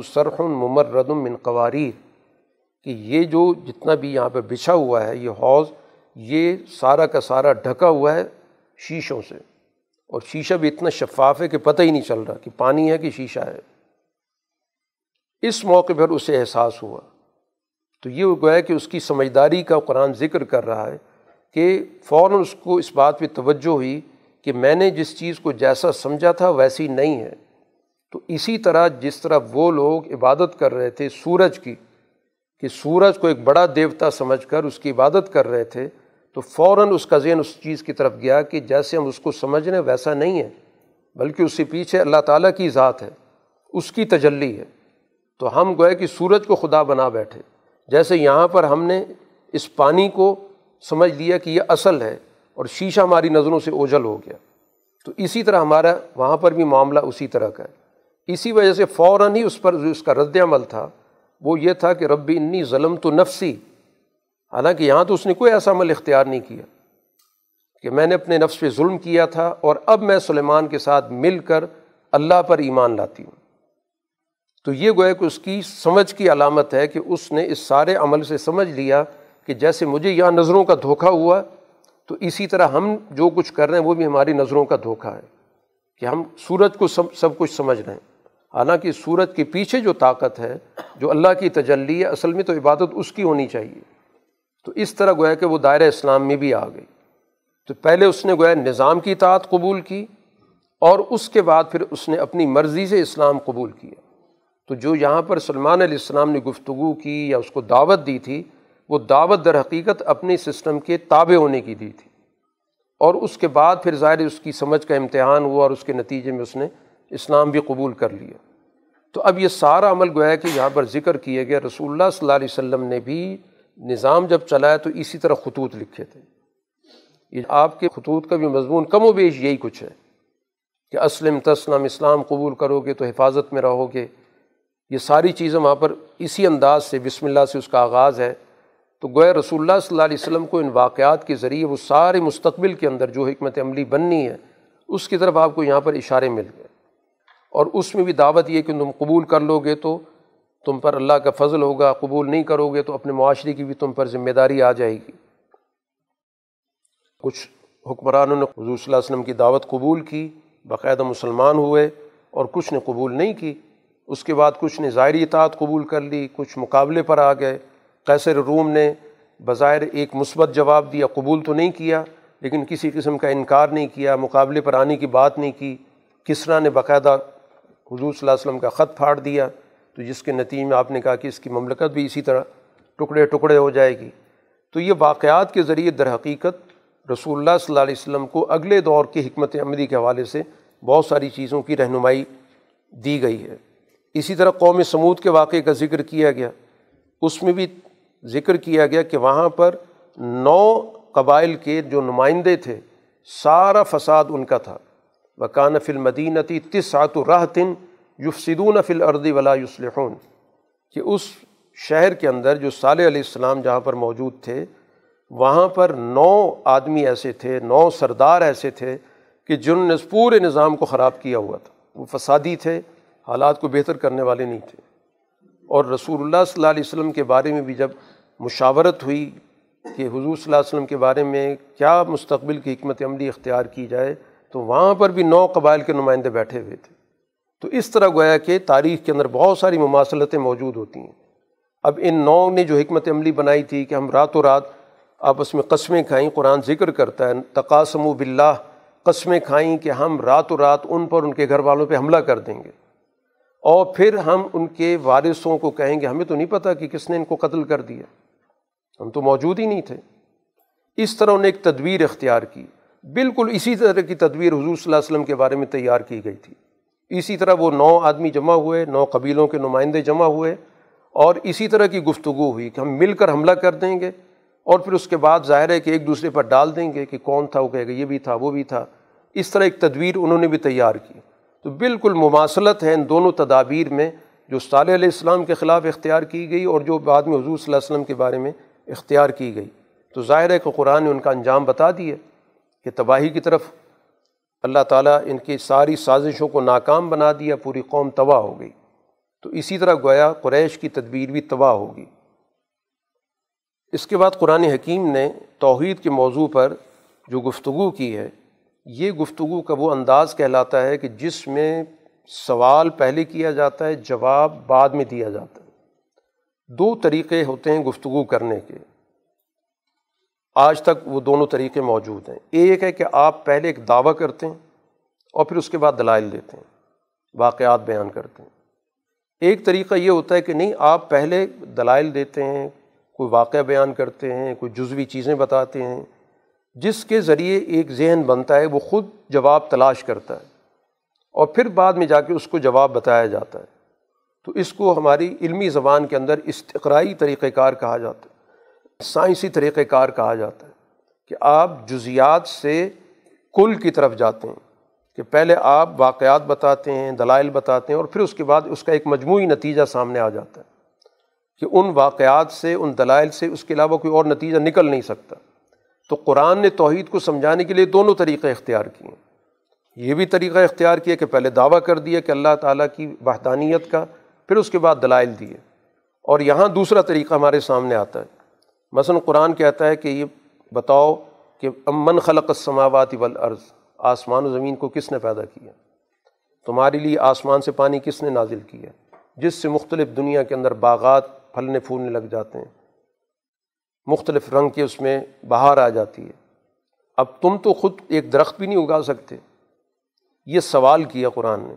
اس کے بعد پھر ایک اور سوال اس کی روشنی میں، بتاؤ کہ اللہ کے علاوہ اللہ کے ساتھ کوئی اور بھی ہے؟ تو ظاہر کوئی بھی نہیں ہے۔ لیکن تمہارا حال یہ کہ تم پھر بھی اللہ کے ساتھ کسی نہ کسی کو جوڑ دیتے ہو۔ اس عمل کے اندر اللہ کے ساتھ کوئی شریک ہے کہ آسمان کی تخلیق، زمین کی تخلیق، اوپر سے بارش کا اترنا، پھر بارش کا زمین سے مختلف چیزوں کو اگانا۔ تو پہلا سوال قائم کر کے پھر اس سوال کی روشنی میں ایک اور سوال بنایا کہ کیا اللہ کے ساتھ کوئی اور ہے؟ تو یہ گویا کہ سوچنے کا ایک انداز ہے کہ اس طرح چیزوں کو ایک نتیجے کی طرف لایا جا رہا ہے۔ جو بھی عقل رکھنے والا ہے، وہ ظاہر ہے کہ ایک نتیجے پر پہنچتا ہے۔ اگلا سوال، کہ زمین کو قرار گاہ کس نے بنایا؟ کہ زمین پہ ہم آرام سے رہتے ہیں۔ ایسی نہیں ہے کہ اس میں دھنس جاتے ہوں، یا اس پہ رہنا ہمارے لیے مشکل ہو گیا پھر زمین کے اندر کس نے بہت ساری نہریں، دریا نکالے ہوئے ہیں۔ پھر اسی دنیا کے اندر سمندروں کے درمیان کئی کئی جگہ رکاوٹیں موجود ہیں۔ مختلف رنگ کے پانی چل رہے ہوتے ہیں، مختلف ذائقوں کے چل رہے ہوتے ہیں۔ اب یہ کس نے کی ہے؟ کیا اللہ کے ساتھ کوئی اور ہے؟ ساتھ ہی قرآن کہتا ہے اکثر لا عالم اکثریت تو عقل نہیں رکھتی، علم نہیں رکھتی۔ پھر ایک اور سوال کیا کہ جب انسان مشکل میں پڑ جاتا ہے، جس کو استراری کیفیت کہتے ہیں کہ سارے وسائل ختم، کوئی امید نظر نہیں آ رہی، تو اس موقع پر بھی ایک انسان پکارتا ہے، تو اس کی پکار کون سنتا ہے؟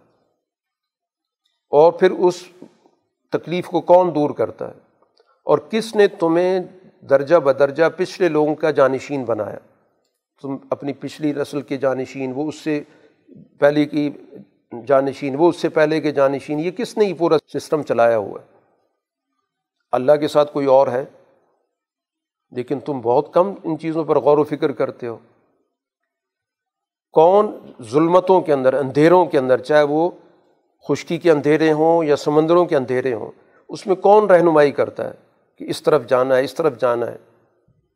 ظاہر تم رہنمائی لیتے ہو ستاروں کے ذریعے۔ تو یہ ستاروں کا نظام کس نے بنا ہے؟ اسی سے ہدایت لیتے رہیں پہلے۔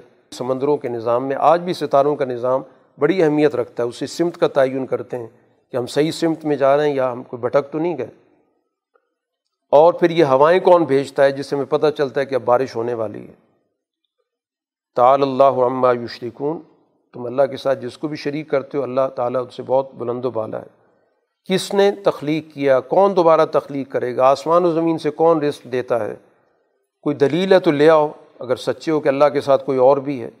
اب یہ سارے قرآن نے سوالات قائم کیے کہ یہ کون کون کرتا ہے، پھر ساتھ اگلا سوال کہ اللہ کے ساتھ کوئی ہے، اور پھر اس کے بعد جو طرز عمل ہے، اس پہ بھی قرآن نے تبصرہ کر دیا۔ تو یہ گویا کہ علم کا ایک طریقہ ہوتا ہے کہ چیزوں کو انسان کو سوچنے کی دعوت دی جاتی ہے کہ ان سوالوں پہ جب غور کرے گا، ایک صحیح سوچ کے ساتھ بغیر کسی تعصب کے تو پھر یقیناً کسی صحیح نتیجے تک پہنچے گا۔ یہاں پر جواب نہیں دیا گیا، لیکن سوال قائم کر کے اور اس کے بعد جو ان کا رد عمل ہے اس پر تبصرہ کر دیا گیا۔ تو یہ بھی گویا کہ ایک طریقۂ تعلیم ہے جس کو قرآن نے یہاں پر اختیار کیا۔ اس صورح کے اختتام پہ رسول اللہ صلی اللہ علیہ وسلم سے یہ کہا جا رہا ہے کہ آپ واضح طور پر یہ اعلان کر دیں کہ انما امیر تو ان آبود ربا حاضی البلدہ۔ مجھے دو باتوں کا حکم دیا گیا۔ کہ ایک تو میں نے اس شہر کے رب کی بندگی کرنی ہے، مکہ کی بات کر رہے ہیں۔ کہ اس شہر کا جو رب ہے وہ اللہ کی ذات ہے، میں نے اس کی بندگی کرنی ہے۔ اور اسی رب نے اس شہر کو حرمت والا بنایا۔ ولہ کلو شہی وہ صرف اس گھر کا یا اس شہر کا ہی رب نہیں، اس کی تو ہر چیز ہے۔ لیکن ظاہر اس وقت سب سے بڑی جگہ، احترام والی جگہ یا جس کی وجہ سے تم نے اپنا پورے ماحول کے اندر گرد و پیش میں اپنا ایک، اپنی حیثیت بنا رکھی ہے، تو میں اس شہر کے رب کی بندگی کرتا ہوں اور کسی کی نہیں کرتا۔ دوسرا مجھے حکم یہ دیا گیا امیر تو نقون من المسلمین، کہ میں اللہ کی فرما برداروں میں سے بنوں۔ اور تیسرا مجھے حکم دیا گیا، ان اطلو القرآن۔ میں قرآن کی تلاوت کروں، قرآن کے احکامات کی پیروی کروں۔ یہ تین باتوں کا مجھے حکم دیا کہ میں اس پہ چل رہا ہوں۔ اب اس کے بعد کوئی اس ہدایت پہ آتا ہے تو اس کا اپنا فائدہ ہے۔ اور اگر بھٹک رہا ہے تو میں تو انما انا من المنظرین میں تو مستقبل کے غلط اور برے نتائج بتانے والا ہوں کہ تمہارے طرز عمل کا نتیجہ بہت برا نکلے گا، تمہیں سزا ملے گی۔ بق الحمد للہ سیوری کم آیاتی ہی فتعارفون تمام تعریف اللہ کی ہیں عن قریب اللہ تعالیٰ اپنی نشانیاں تمہیں دکھائے گا۔ تمہیں پتہ چل جائے گا، پھر تم جان لو گے کہ اب ہماری اس دنیا کے اندر ناکامی لکھی ہوئی ہے۔